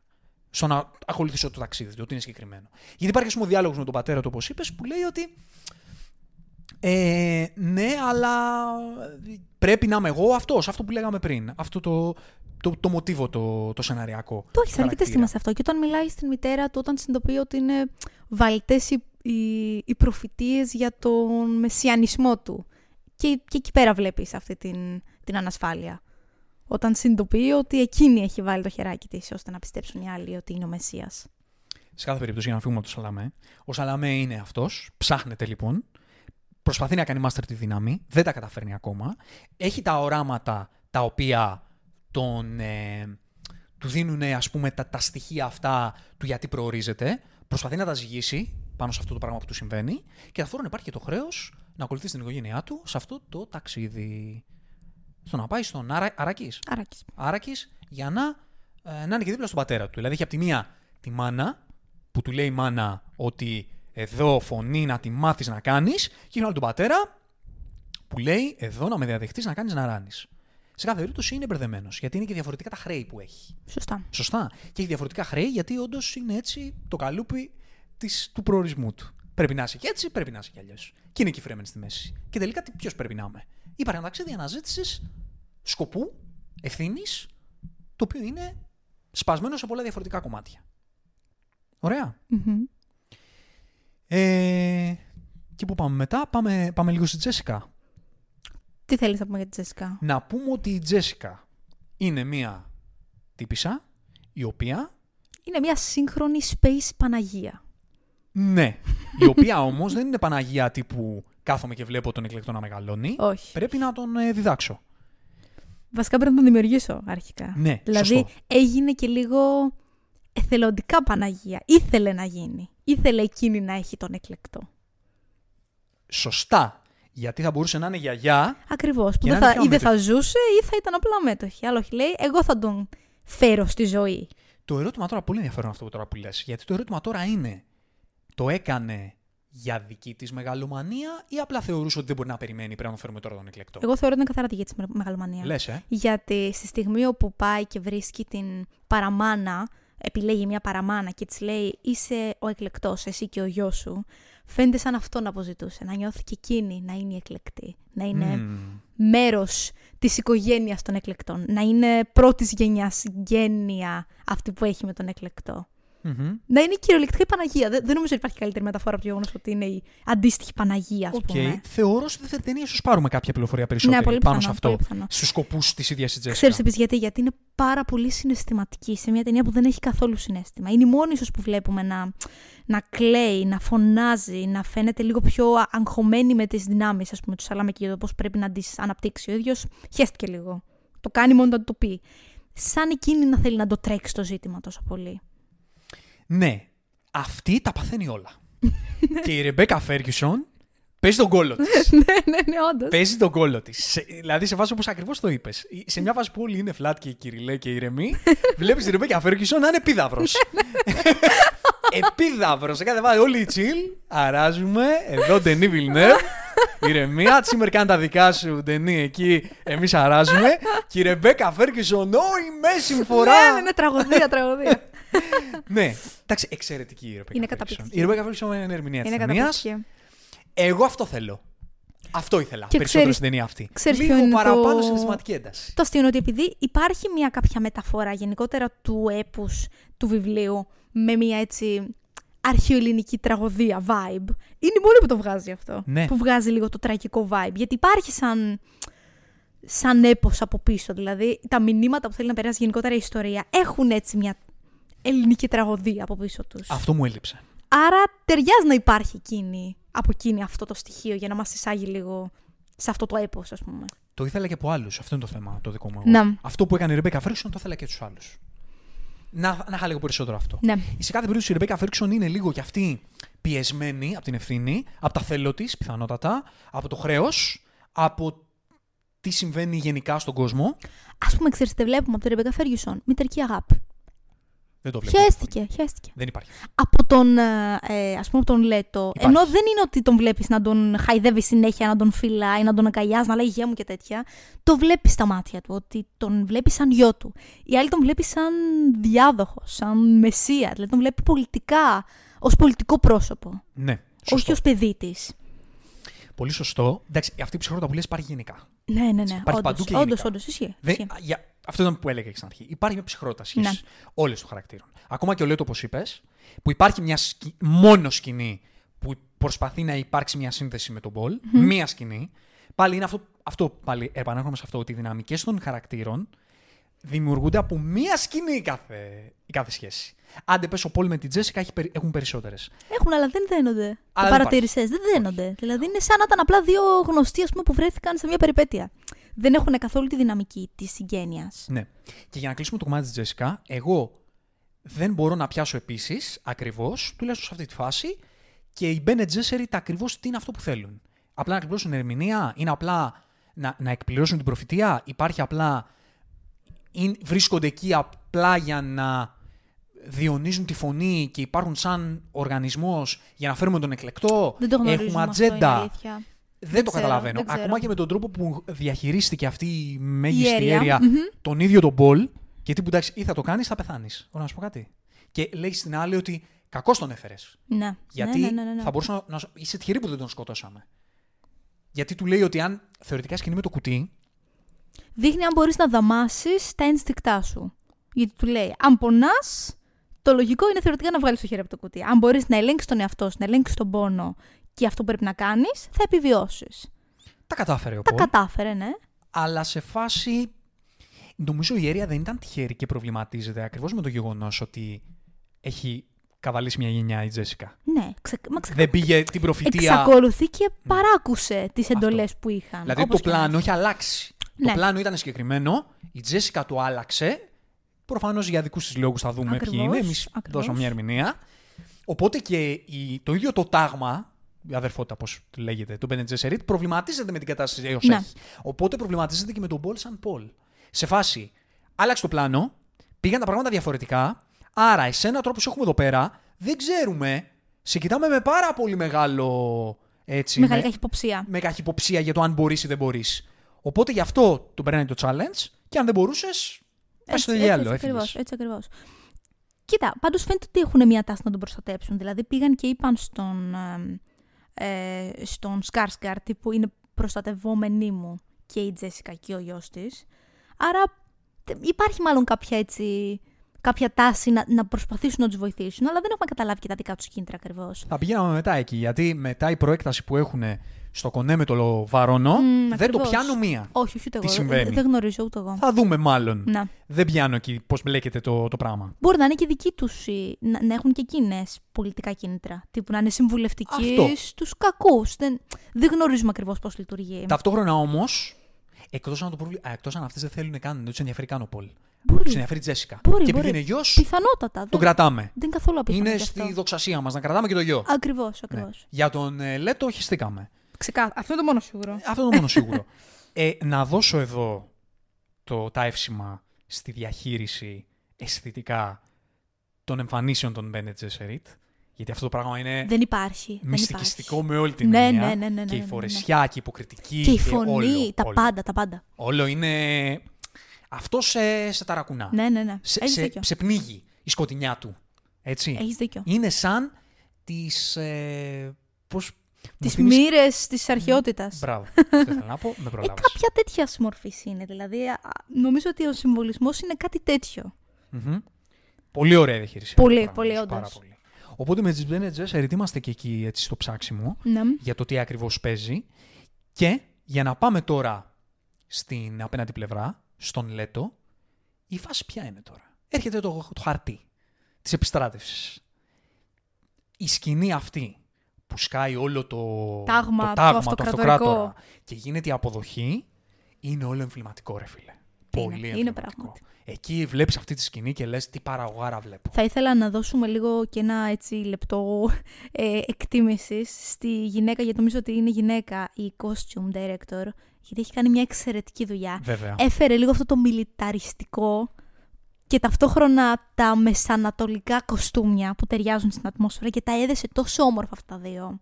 Πραγματικά σε βάζει πάρα πολύ μέσα στο κλίμα και την ατμόσφαιρα.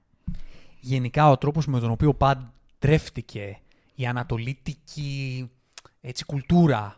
Που το βιβλίο, να ξέρεις, είναι το πρώτο που το έφερε αυτό σε sci-fi. Δηλαδή, τα βιβλία τότε το 65 ήταν τα πρώτα που είχαν μέσα λίγο Ανατολή και το έφεραν στην pop κουλτούρα. Και Ανατολή, με κάτι space, με κάτι cyberpunk, Ναι, όχι, ναι, κάτι ναι, ναι, ναι. τέτοιο τέλος πάντων. Ε, ναι, αυτό ήταν το πάντρεμα στο πώς αποδόθηκε και στο ε, production design.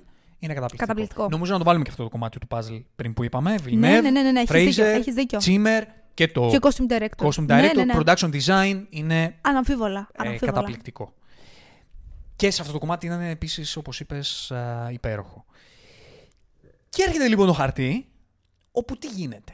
Υπάρχει συζήτηση ότι ο αυτοκράτορας είναι ζηλόφθον Μμμ. και ο Ατρίδης μεγαλώνει τη δύναμή του, οπότε μπορεί να κρύβει παγίδες το γεγονός ότι τον στέλνει στον ε, Αράκης. Αράκης.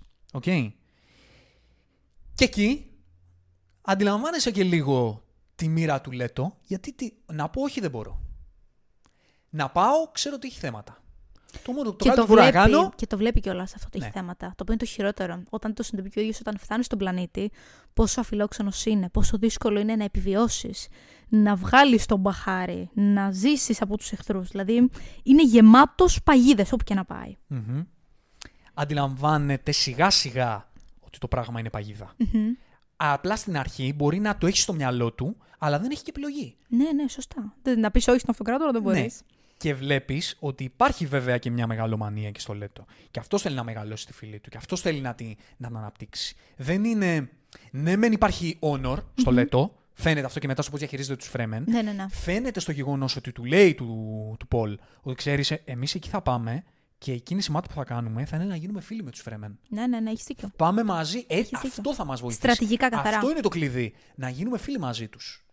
Τώρα, το αν η- σαν ηγέτης είναι όντως. Υπάρχει αυτό το honor ατόφιο ή απλά είναι πολύ στρατηγικός και έχει μια αντίληψη περί εξουσίας πιο φιλική προς το λαό. Ε, τώρα αυτά είναι λεπτά πράγματα τα οποία λίγο. Και δεν μπορούμε και να τα ακροβατούν. ερμηνεύσουμε πολύ, γιατί η αλήθεια είναι ότι δεν τον βλέπουμε και πολύ έτσι. Δεν έχουμε εικόνα της προσωπικότητας όχι, όχι, καθόλου, καθόλου. Μάλλον είναι και λίγο ασήμαντος, δηλαδή, δεδομένου του πόσο λίγο παίζει και πόσο εύκολα θα φύγει από την εικόνα. Δεν πολύ νοιάζει, μάλλον, και την ιστορία.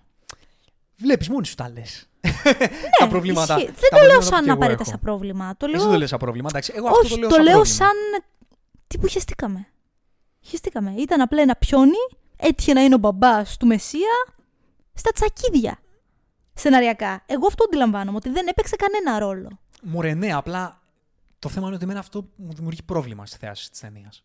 Καταλαβες. Μα αν δεν παίζει ρόλο στην ιστορία; Ε, τι παίζει ρόλο τε, εν τέλει; Προφανώς ο Τζέσικα και ο Πολ. Τι άλλο μπορεί να παίξει ρόλο; Εντάξει. Αυτούς έχουμε.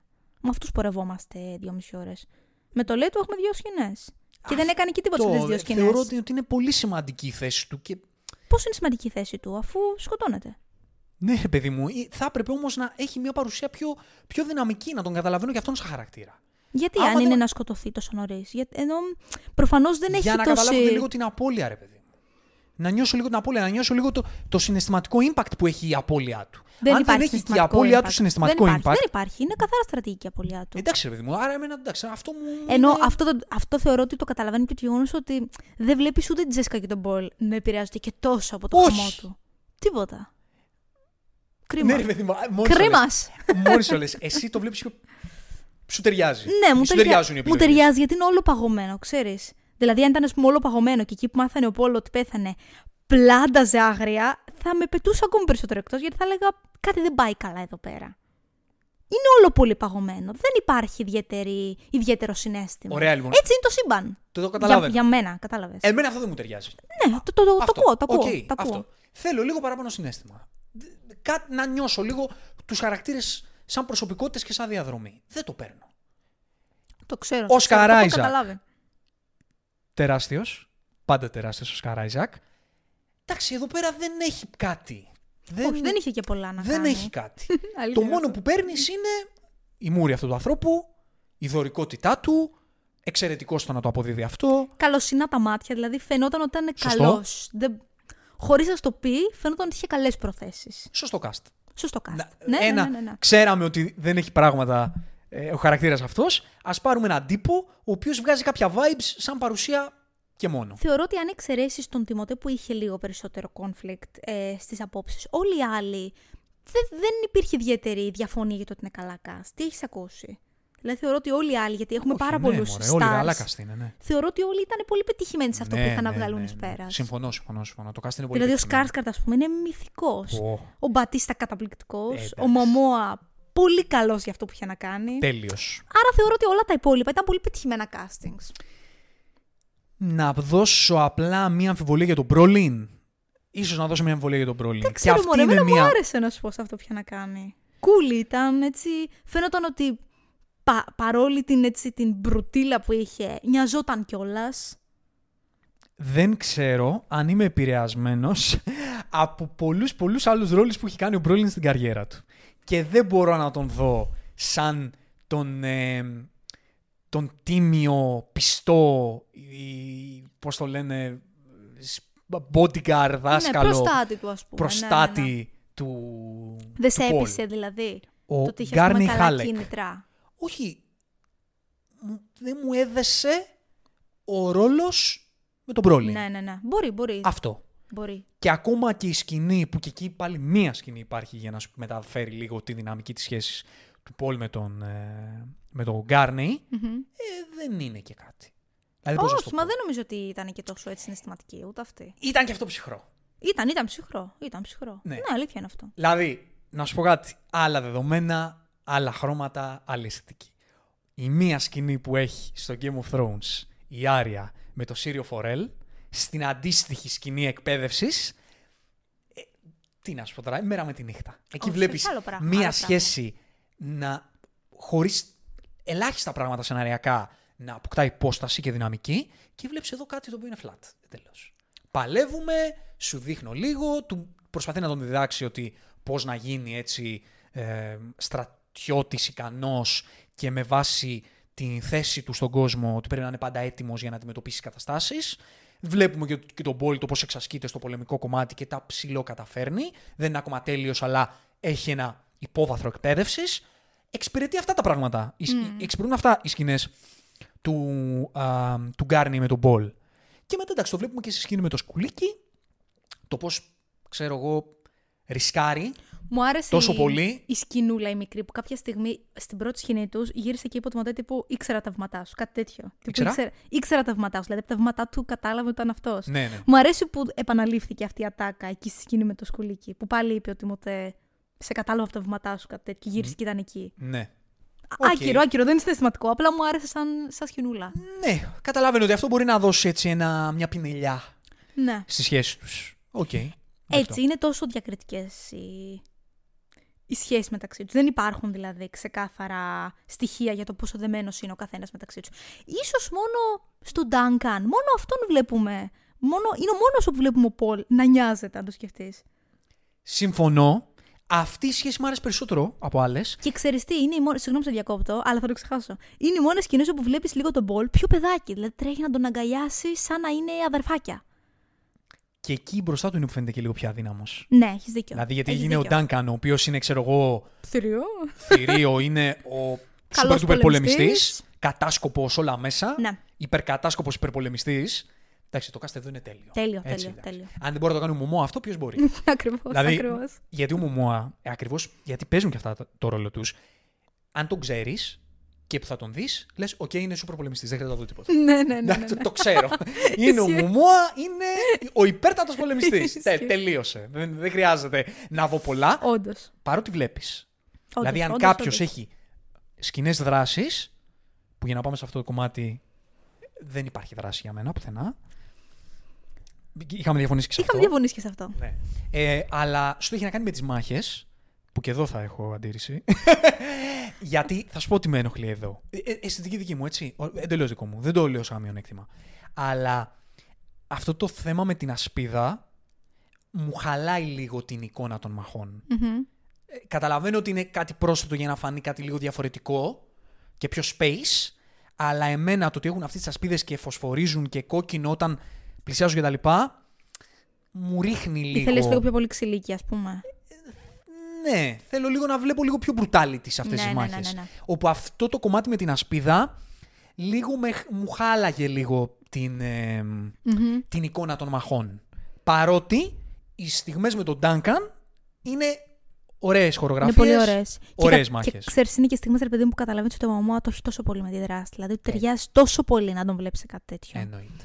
Παρόλο που εδώ είναι και λίγο διαφοροποιημένη δράση. Δεν είναι δηλαδή η δράση που βλέπεις σε άλλες space ταινίες, σε sci-fi γενικότερα παραγωγές. Του δώσανε δύο χορογραφίες όμως. Ναι, ναι, του ναι, Μωμόα. όντως. Του δώσανε. Ισχύει. Δεν το, Ισχύει. δεν το βλέπουμε αυτό και πολύ, αλλά Ισχύει. του δώσανε.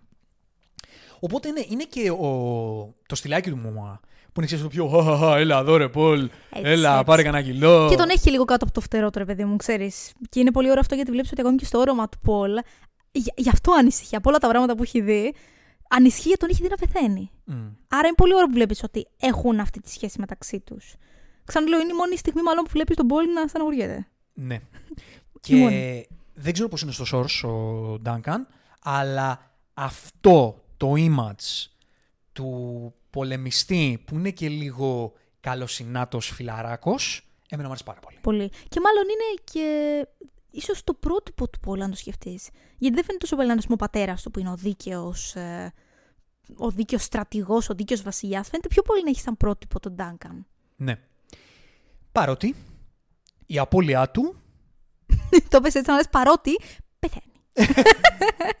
ναι, Ναι. αλλά αυτό το ξέρετε για να ακούτε αυτή την εκπομπή αυτή τη στιγμή. Ισχύει. Παρότι η απώλειά του δεν μου έβγαλε Α, όχι, όχι, ούτε εμένα μου έβγαλε Τίποτα. συνέστημα. Δεν τίποτα. την έδειξε και πολύ. Δηλαδή, δεν είναι ότι σου έβαλε από πίσω φωνές χοροδιακές, slow να πέφτει. Δηλαδή, δεν, τον, έ- δεν το έκανε καν πολύ δραματικό και ο ίδιος ο Βιλνεύ. Αυτά ήθελα εγώ όμως. Ναι. Δεν ταιριάζουν στον κόσμο του Βιλνεύ. το όχι, δεν καταλαβαίνω. ταιριάζουν. Το καταλαβαίνω. Είναι συνειδητή Είναι, η απόφασή είναι, είναι, του, είναι, έτσι; Είναι, έχεις δίκιο σε αυτό. Δεν είναι τύπου ατόπιμα, τύπου Όχι. έλειπε λίγη, λίγο συναισθηματάκι. Ή πρέπει να έδωσε γραμμή ο Βιλνεύ, τίποτα. Ρο, ρομποτικά. Όλοι οι θάνατοι ρομποτικοί. Έτσι ήταν. Αλήθεια είναι αυτό. Έτσι είναι. Εγώ, ε, και αυτός είναι ο λόγος που δεν πέφτει στα μάτια μου αυτή η ταινία σαν σύνολο και σαν εγχείρημα, γιατί αντιλαμβάνομαι ότι εγώ θα κάνω αυτό, Ναι, ναι, καλός ναι. κακός, εγώ αυτό θα κάνω. Ήταν μια, συναισ- μια σκηνοθετική βλέψη Ναι. συγκεκριμένη αυτή. Δεν είναι ότι θέλω να σου δώσω συνέστημα, αλλά δεν τα κατάφερα. Όχι, όχι, όχι. όχι. Το δεν θέλω ήθελε. έτσι. Δεν ήθελε, δεν ήθελε. Οπότε, εντάξει, εγώ δεν μπορώ να πω ότι Σε καλύπτει. με καλύπτει, γιατί δεν με καλύπτει, αλλά του το δίνω τουλάχιστον ότι είναι αυτή η επιλογή του. Ναι, αλλά δεν αυτό- μοιάζει να είναι λάθος. Αυτό βλέπεις ότι δεν είναι ένα λάθος. Βλέπεις ότι απλά δεν ταιριάζει με τη δική σου αισθητική. Ναι. Ναι, αλήθεια είναι αυτό. Δεν ταιριάζει με το image που έχω φτιάξει. Δεν ταιριάζει με, τη, με την αισθητική τη συνολική τη Ακριβώς. δική μου. Να δώσω Κάτι, κάτι, τέτοιο. πολύ ωραίο που θέλω να πούμε επίσης για τον Duncan πριν κλείσουμε είναι το γεγονός ότι βλέπουμε ότι είναι ο πρώτος που ενδιαφέρεται τόσο πολύ για τους Φρέμεν. Και νοιάζεται για αυτούς. Πήγε, τους ανακάλυψε, έφερε έναν μαζί του.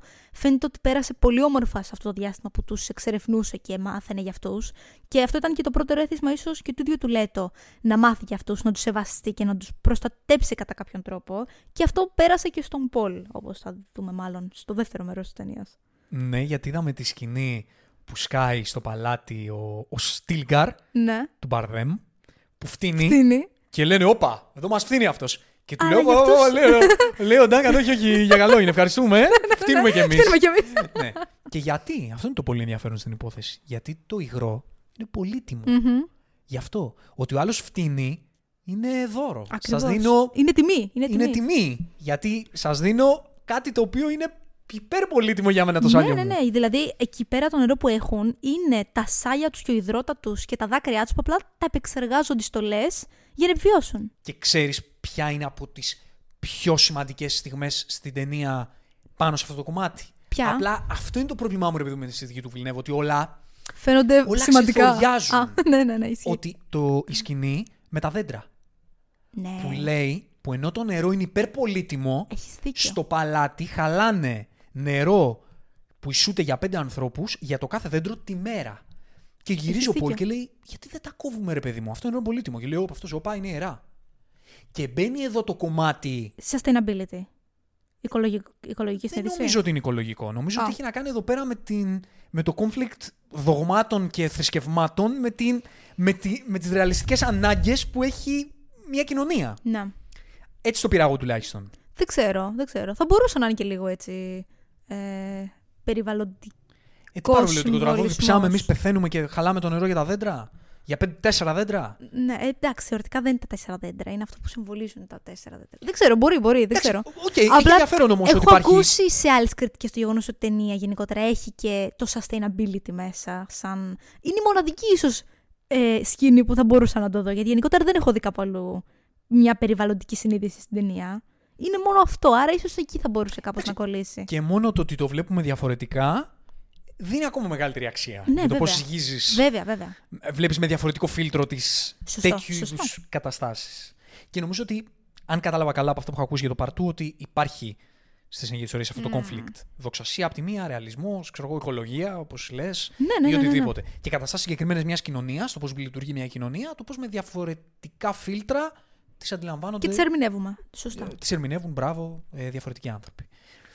Οπότε αυτό και με τον Duncan, έτσι είναι η φάση με τον. Ε, για να το αφήσουμε πάλι, γιατί ε, το πήγαμε αλλού. Σε ό,τι έχει να κάνει με, το, με ναι. την επιστράτευση του, του Λέτο και των Ατρίδεδων, το γεγονός ότι υπάρχει υποψία ότι ο αυτοκράτορας είναι ζηλόφθον. Ναι. Και επειδή ανεβάζουν δύναμη οι Ατρίδεδε, μπορεί να κρύβει παγίδα του ότι τους στέλνει εκεί. Ναι.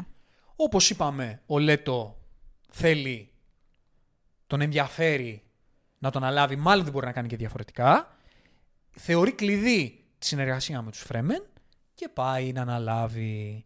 Και όταν αναλαμβάνει και βλέπουμε όλα αυτά που συζητήσαμε για την, για την κουλτούρα των Φρέμεν και εκεί αρχίζουμε και βλέπουμε λίγο για το πώς λειτουργούν αυτοί σαν λαός, ότι ίσως είναι κατά κάποιο τρόπο πολίτες β' κατηγορίας. Εμένα δεν με καλύπτει αυτό που βλέπω, δεν μου αρκεί για να τους πιάσω, αλλά τόσο όσο δίνεται. Και το γεγονός ότι έχουν αυτή τη δοξασία για τον εκλεκτό που θα τους βγάλει από τα δεσμά τους. Ωραία. Και ενδιαφέρον ότι έχει γίνει ήδη δουλειά, το λέει. Υπάρχει αυτό πολύ ενδιαφέρον διάλογο ανάμεσα στη Τζεσικά και τον Πολ. Και λέει, Α, αυτοί τι είναι αυτό που μου λένε; Και λέει, Αυτοί σε λένε ότι είσαι ο εκλεκτός. Μμμ. Και λέει, Όπα, λέει, τι, έχεις έχεις κάνει δουλειά εδώ πέρα; Και λέει, Ναι, ανοίγω το δρόμο. Μμμ. Ή μάλλον όχι, το λέει όχι, απλώς ανοίγω το δρόμο. Γιατί εκείνος ήταν σαν να λέει κάτσε, δεν είμαι εκλεκτός. Όλα, όλα όσα έχω ακούσει, τα έχεις κάνει εσύ. Εγώ κατάλαβα μια τέτοια ανασφάλεια μέσα του. Τι που άρα δεν είμαι εκλεκτός. Έχεις βάλει απλά στο χεράκι σου για να πιστέψουν ότι είμαι. Και λέει εκείνο, όχι, απλά, απλά εξυπηρετώ λίγο την κατάσταση. Και το πάρα πολύ σημαντικό, οι πάρα πολύ σημαντικές ατάκες σε συγκεκριμένο διάλογο είναι ότι λέει αυτή, λέει η Τζέσικα, λένε αυτό που βλέπουν. Μμ. Και λέει ο, ο Βλέπουν Πολ. αυτό που τους έχεις πει να δουν. Αυτό ακριβώς. Και αυτό έχει πάρα πολύ ενδιαφέρον. Πολύ, πολύ.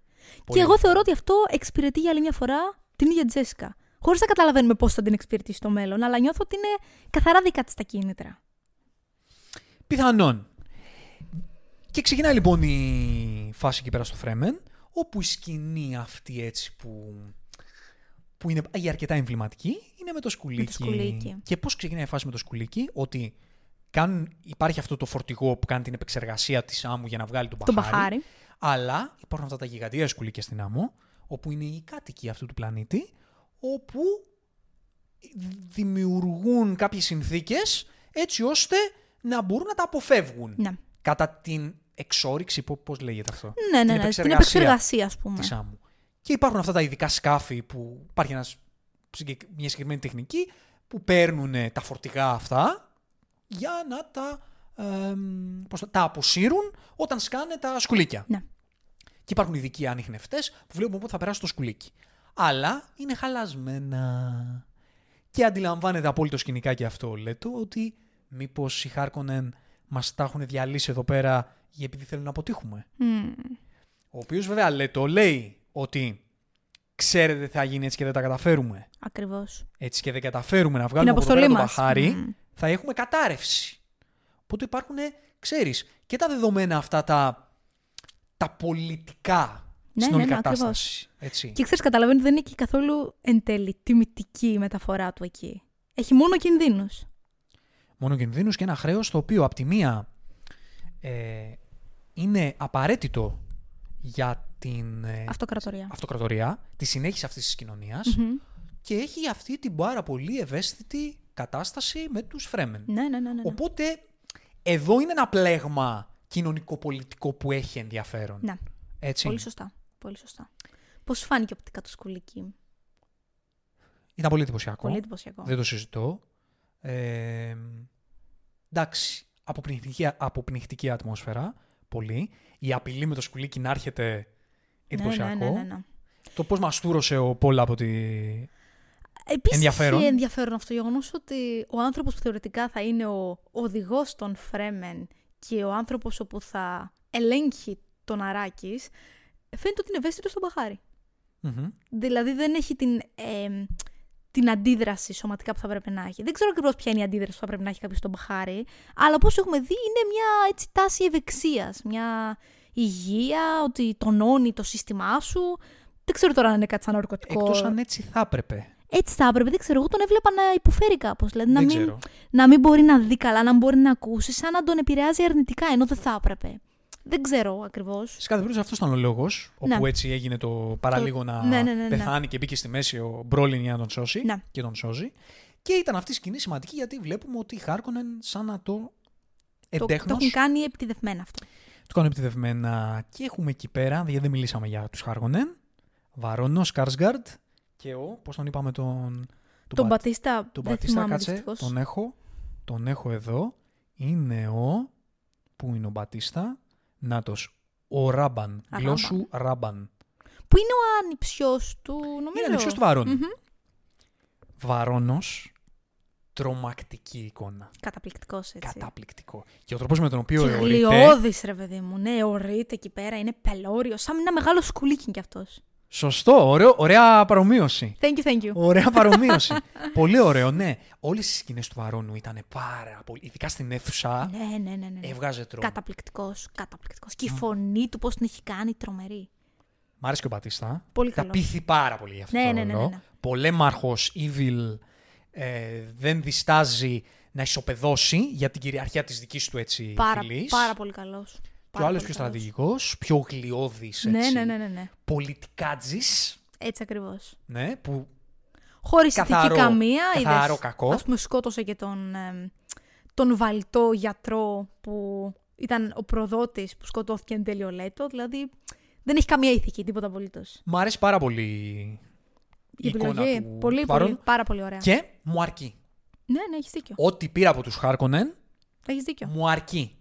Σε μία ιστορία που αυτή είναι η δόλη, είναι αυτό που ήθελα. Και αυτό είναι πολύ ωραίο γιατί δεν φαίνεται ότι είναι απλά τύπου έτσι κακή, μπουφ κακή.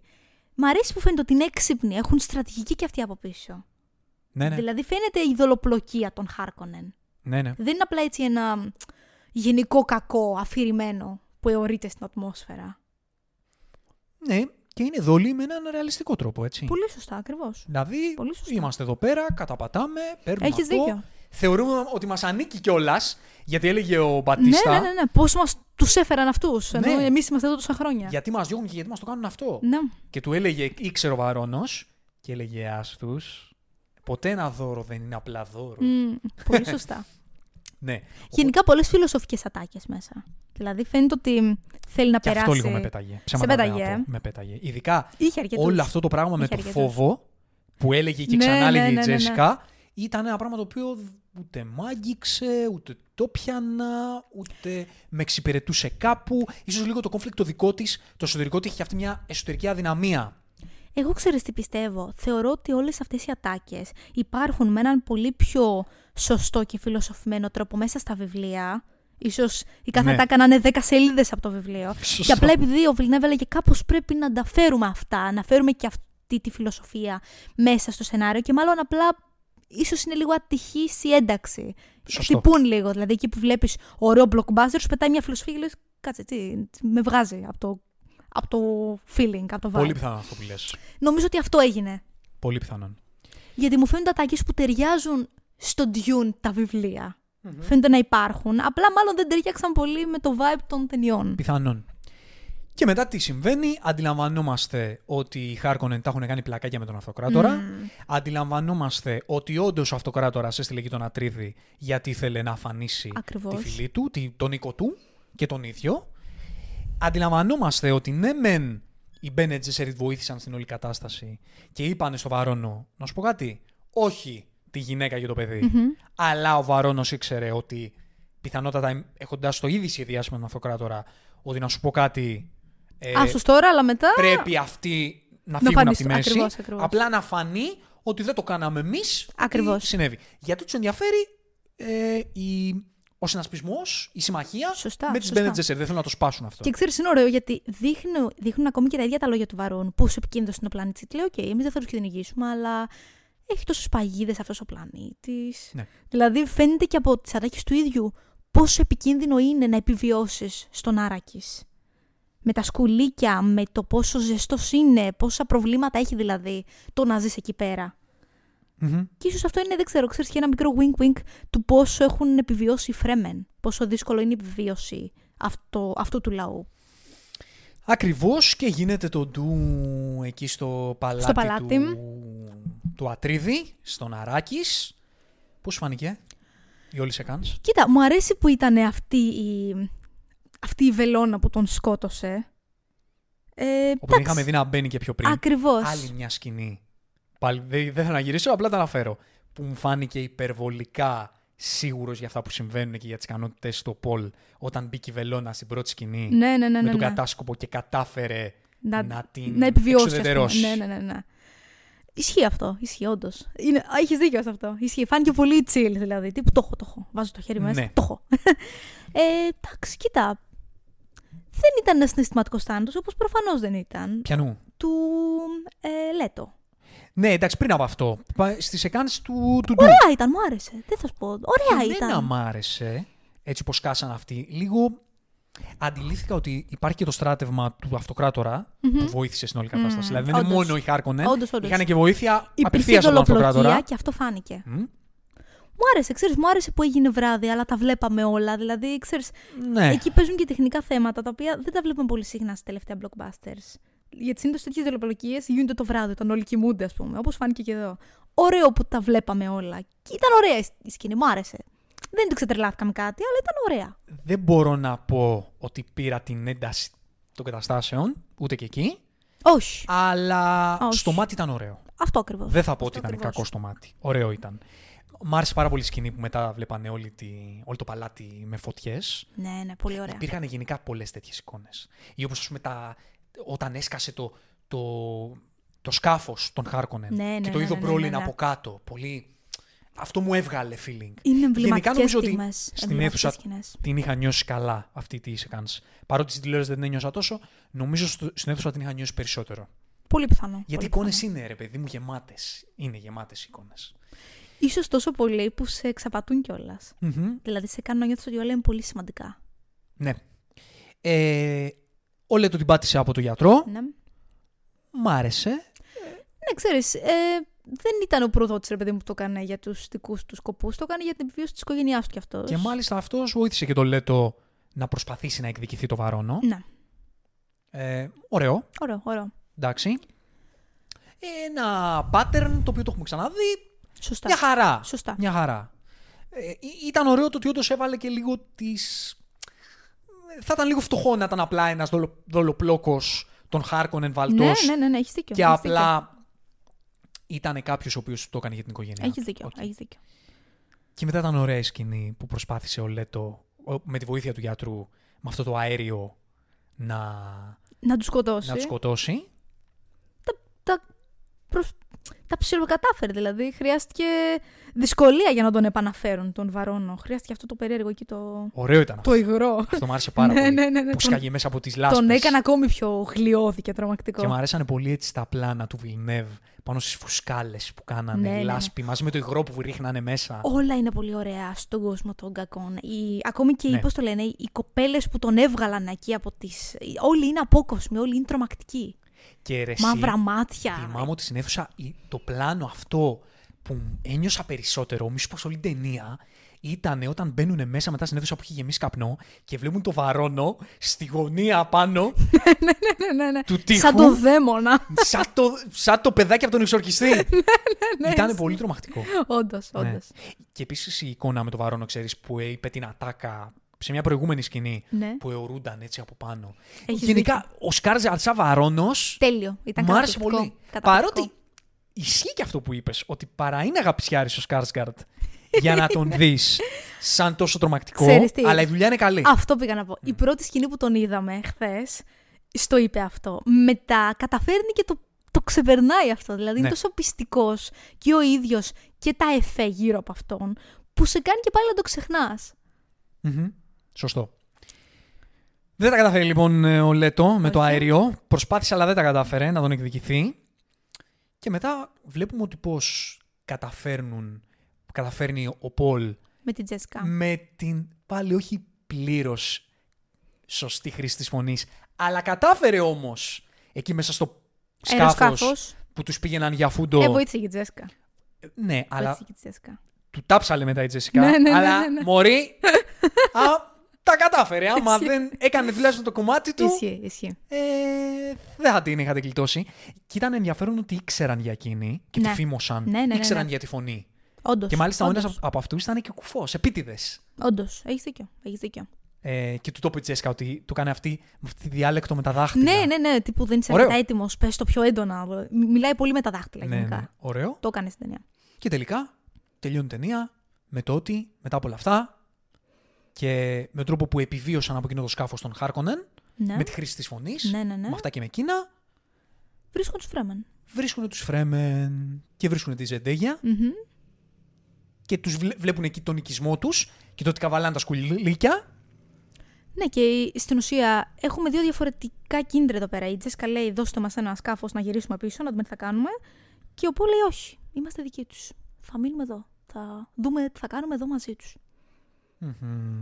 Και κάπως έτσι τελειώνει. Σαν να βρει, βρήκε το κάλεσμά του αυτός. Να... σω επειδή είδε και τη Ζεντέγια και λέει: Είναι η κοπέλα των ονείρων μου, κυριολεκτικά. να λέει εδώ πέρα Την πρέπει έβλεπα να... σε γίνεται διαφήμιση με το άρωμα. κάπως έτσι, κάπως έτσι. Και τελειώνει έτσι, ας πούμε, η, η ιστορία του. Βασικά, όχι, έτσι ξεκινάει η ιστορία του. Μμμ.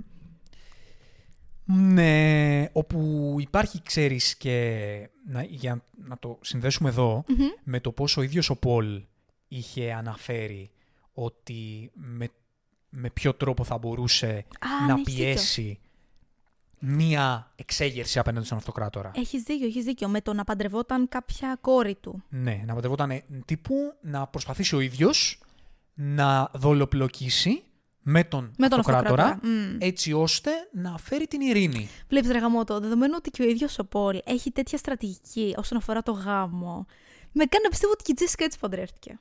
Δηλαδή μου ταιριάζει να παντρεύτηκε και το Λέτο και εκείνη μόνο στρατηγικά. Χωρίς Πιθανόν. κανένα συνέστημα αγάπης. Ρε παιδί μου, ναι, δεν διαφωνώ καθόλου σε αυτό. Αλλά έπρεπε... Δεν μας το έδειξε ότι είναι καθαρά στρατηγικό. Ε, θα ήθελα να δω μία δυναμική. Ναι, Ε, ναι, ναι. έστω Κι ας ήταν στρατηγική. Να προσπαθήσω να την ερμηνεύσω. Θα ήθελα να δω μία δυναμική. Αυτό. Ισχύει, ισχύει, ισχύει. ισχύει. Αλλά βλέπουμε ότι και ο ίδιος ο Πολ αρχίζει και σκέφτεται στρατηγικά Μμμ. και το πώς θα μπορέσει να βοηθήσει την κατάσταση με το χρέος που έχει σαν χρησμένος εκλεκτός Μεσσίας. κατά κάποιο τρόπο Ναι. που ακόμα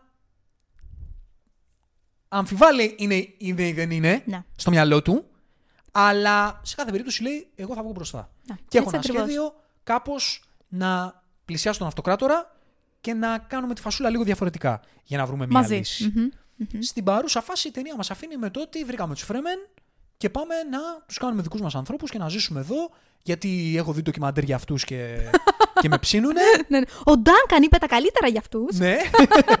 Οπότε σαν ένα adventure traveling ή πώς λέγεται θα αράξω λίγο εδώ με Φρέμεν και, και θα Ωραία, δω τι τέλεια. μπορούμε να καταφέρουμε εδώ Παρεούλα. παρεούλα. Με Μπαρδέμ και Ζεντέγια. Έτσι, έτσι. Αυτά. Αυτά. Έτσι μας αφήνει το πρώτο Dune. Είναι πάρα πολύ εισαγωγικό το τέλος. Δηλαδή το τέλος είναι. Είναι όχι τέλος. Είναι αυτή η πολύ τσίζια ατάκα που λέει και η Ζεντέγια τύπου. Ε, τώρα όλα ξεκινούν, κάπως έτσι. ναι, όντως. Τίποτα δεν ξεκίνησε ακόμη, κα- τί- τίποτα δεν τελείωσε, κάτι τέτοιο. Ναι. Περιμένω από το δεύτερο μέρος να δω περισσότερο universe building, σίγουρα. Αυτό αν θα το δεις αν είναι να σίγουρα. μην πάρω συνέστημα, γιατί δεν ξέρω αν θα το πάρω. Όχι, όχι, δεν νομίζω να πάρεις την αίσθηση. Ναι. Περιμένω τουλάχιστον να δω λίγο πλοκή που να, που να καταλαβαίνω λίγο τα διαφορετικά στρατόπεδα. Κοίτα να δεις, αυτό που έχω καταλάβει από όσο έχω διαβάσει για το δεύτερο μέρος είναι ότι υπάρχει περισσότερο απ' όλα world building. Τόσο πολύ σε σημείο που να μην ανακαλύπτουμε και πολύ τους νέους ήρωες που μπαίνουν. Δηλαδή διάβασα πολλούς να λένε «Είχ- είχαμε τόση, τόση ιστορία και τόση πολλή εξερεύνηση του σύμπαντος που δεν προλάβαμε να δούμε λίγο περισσότερο για τον τάδε, για τον τάδε. Γιατί έρχονται πολλά νέα πρόσωπα στο part του. Άρα Λοιπόν, θεωρώ ότι αυτό θα το δεις. Τώρα Κλείσιμο, δύο λόγια.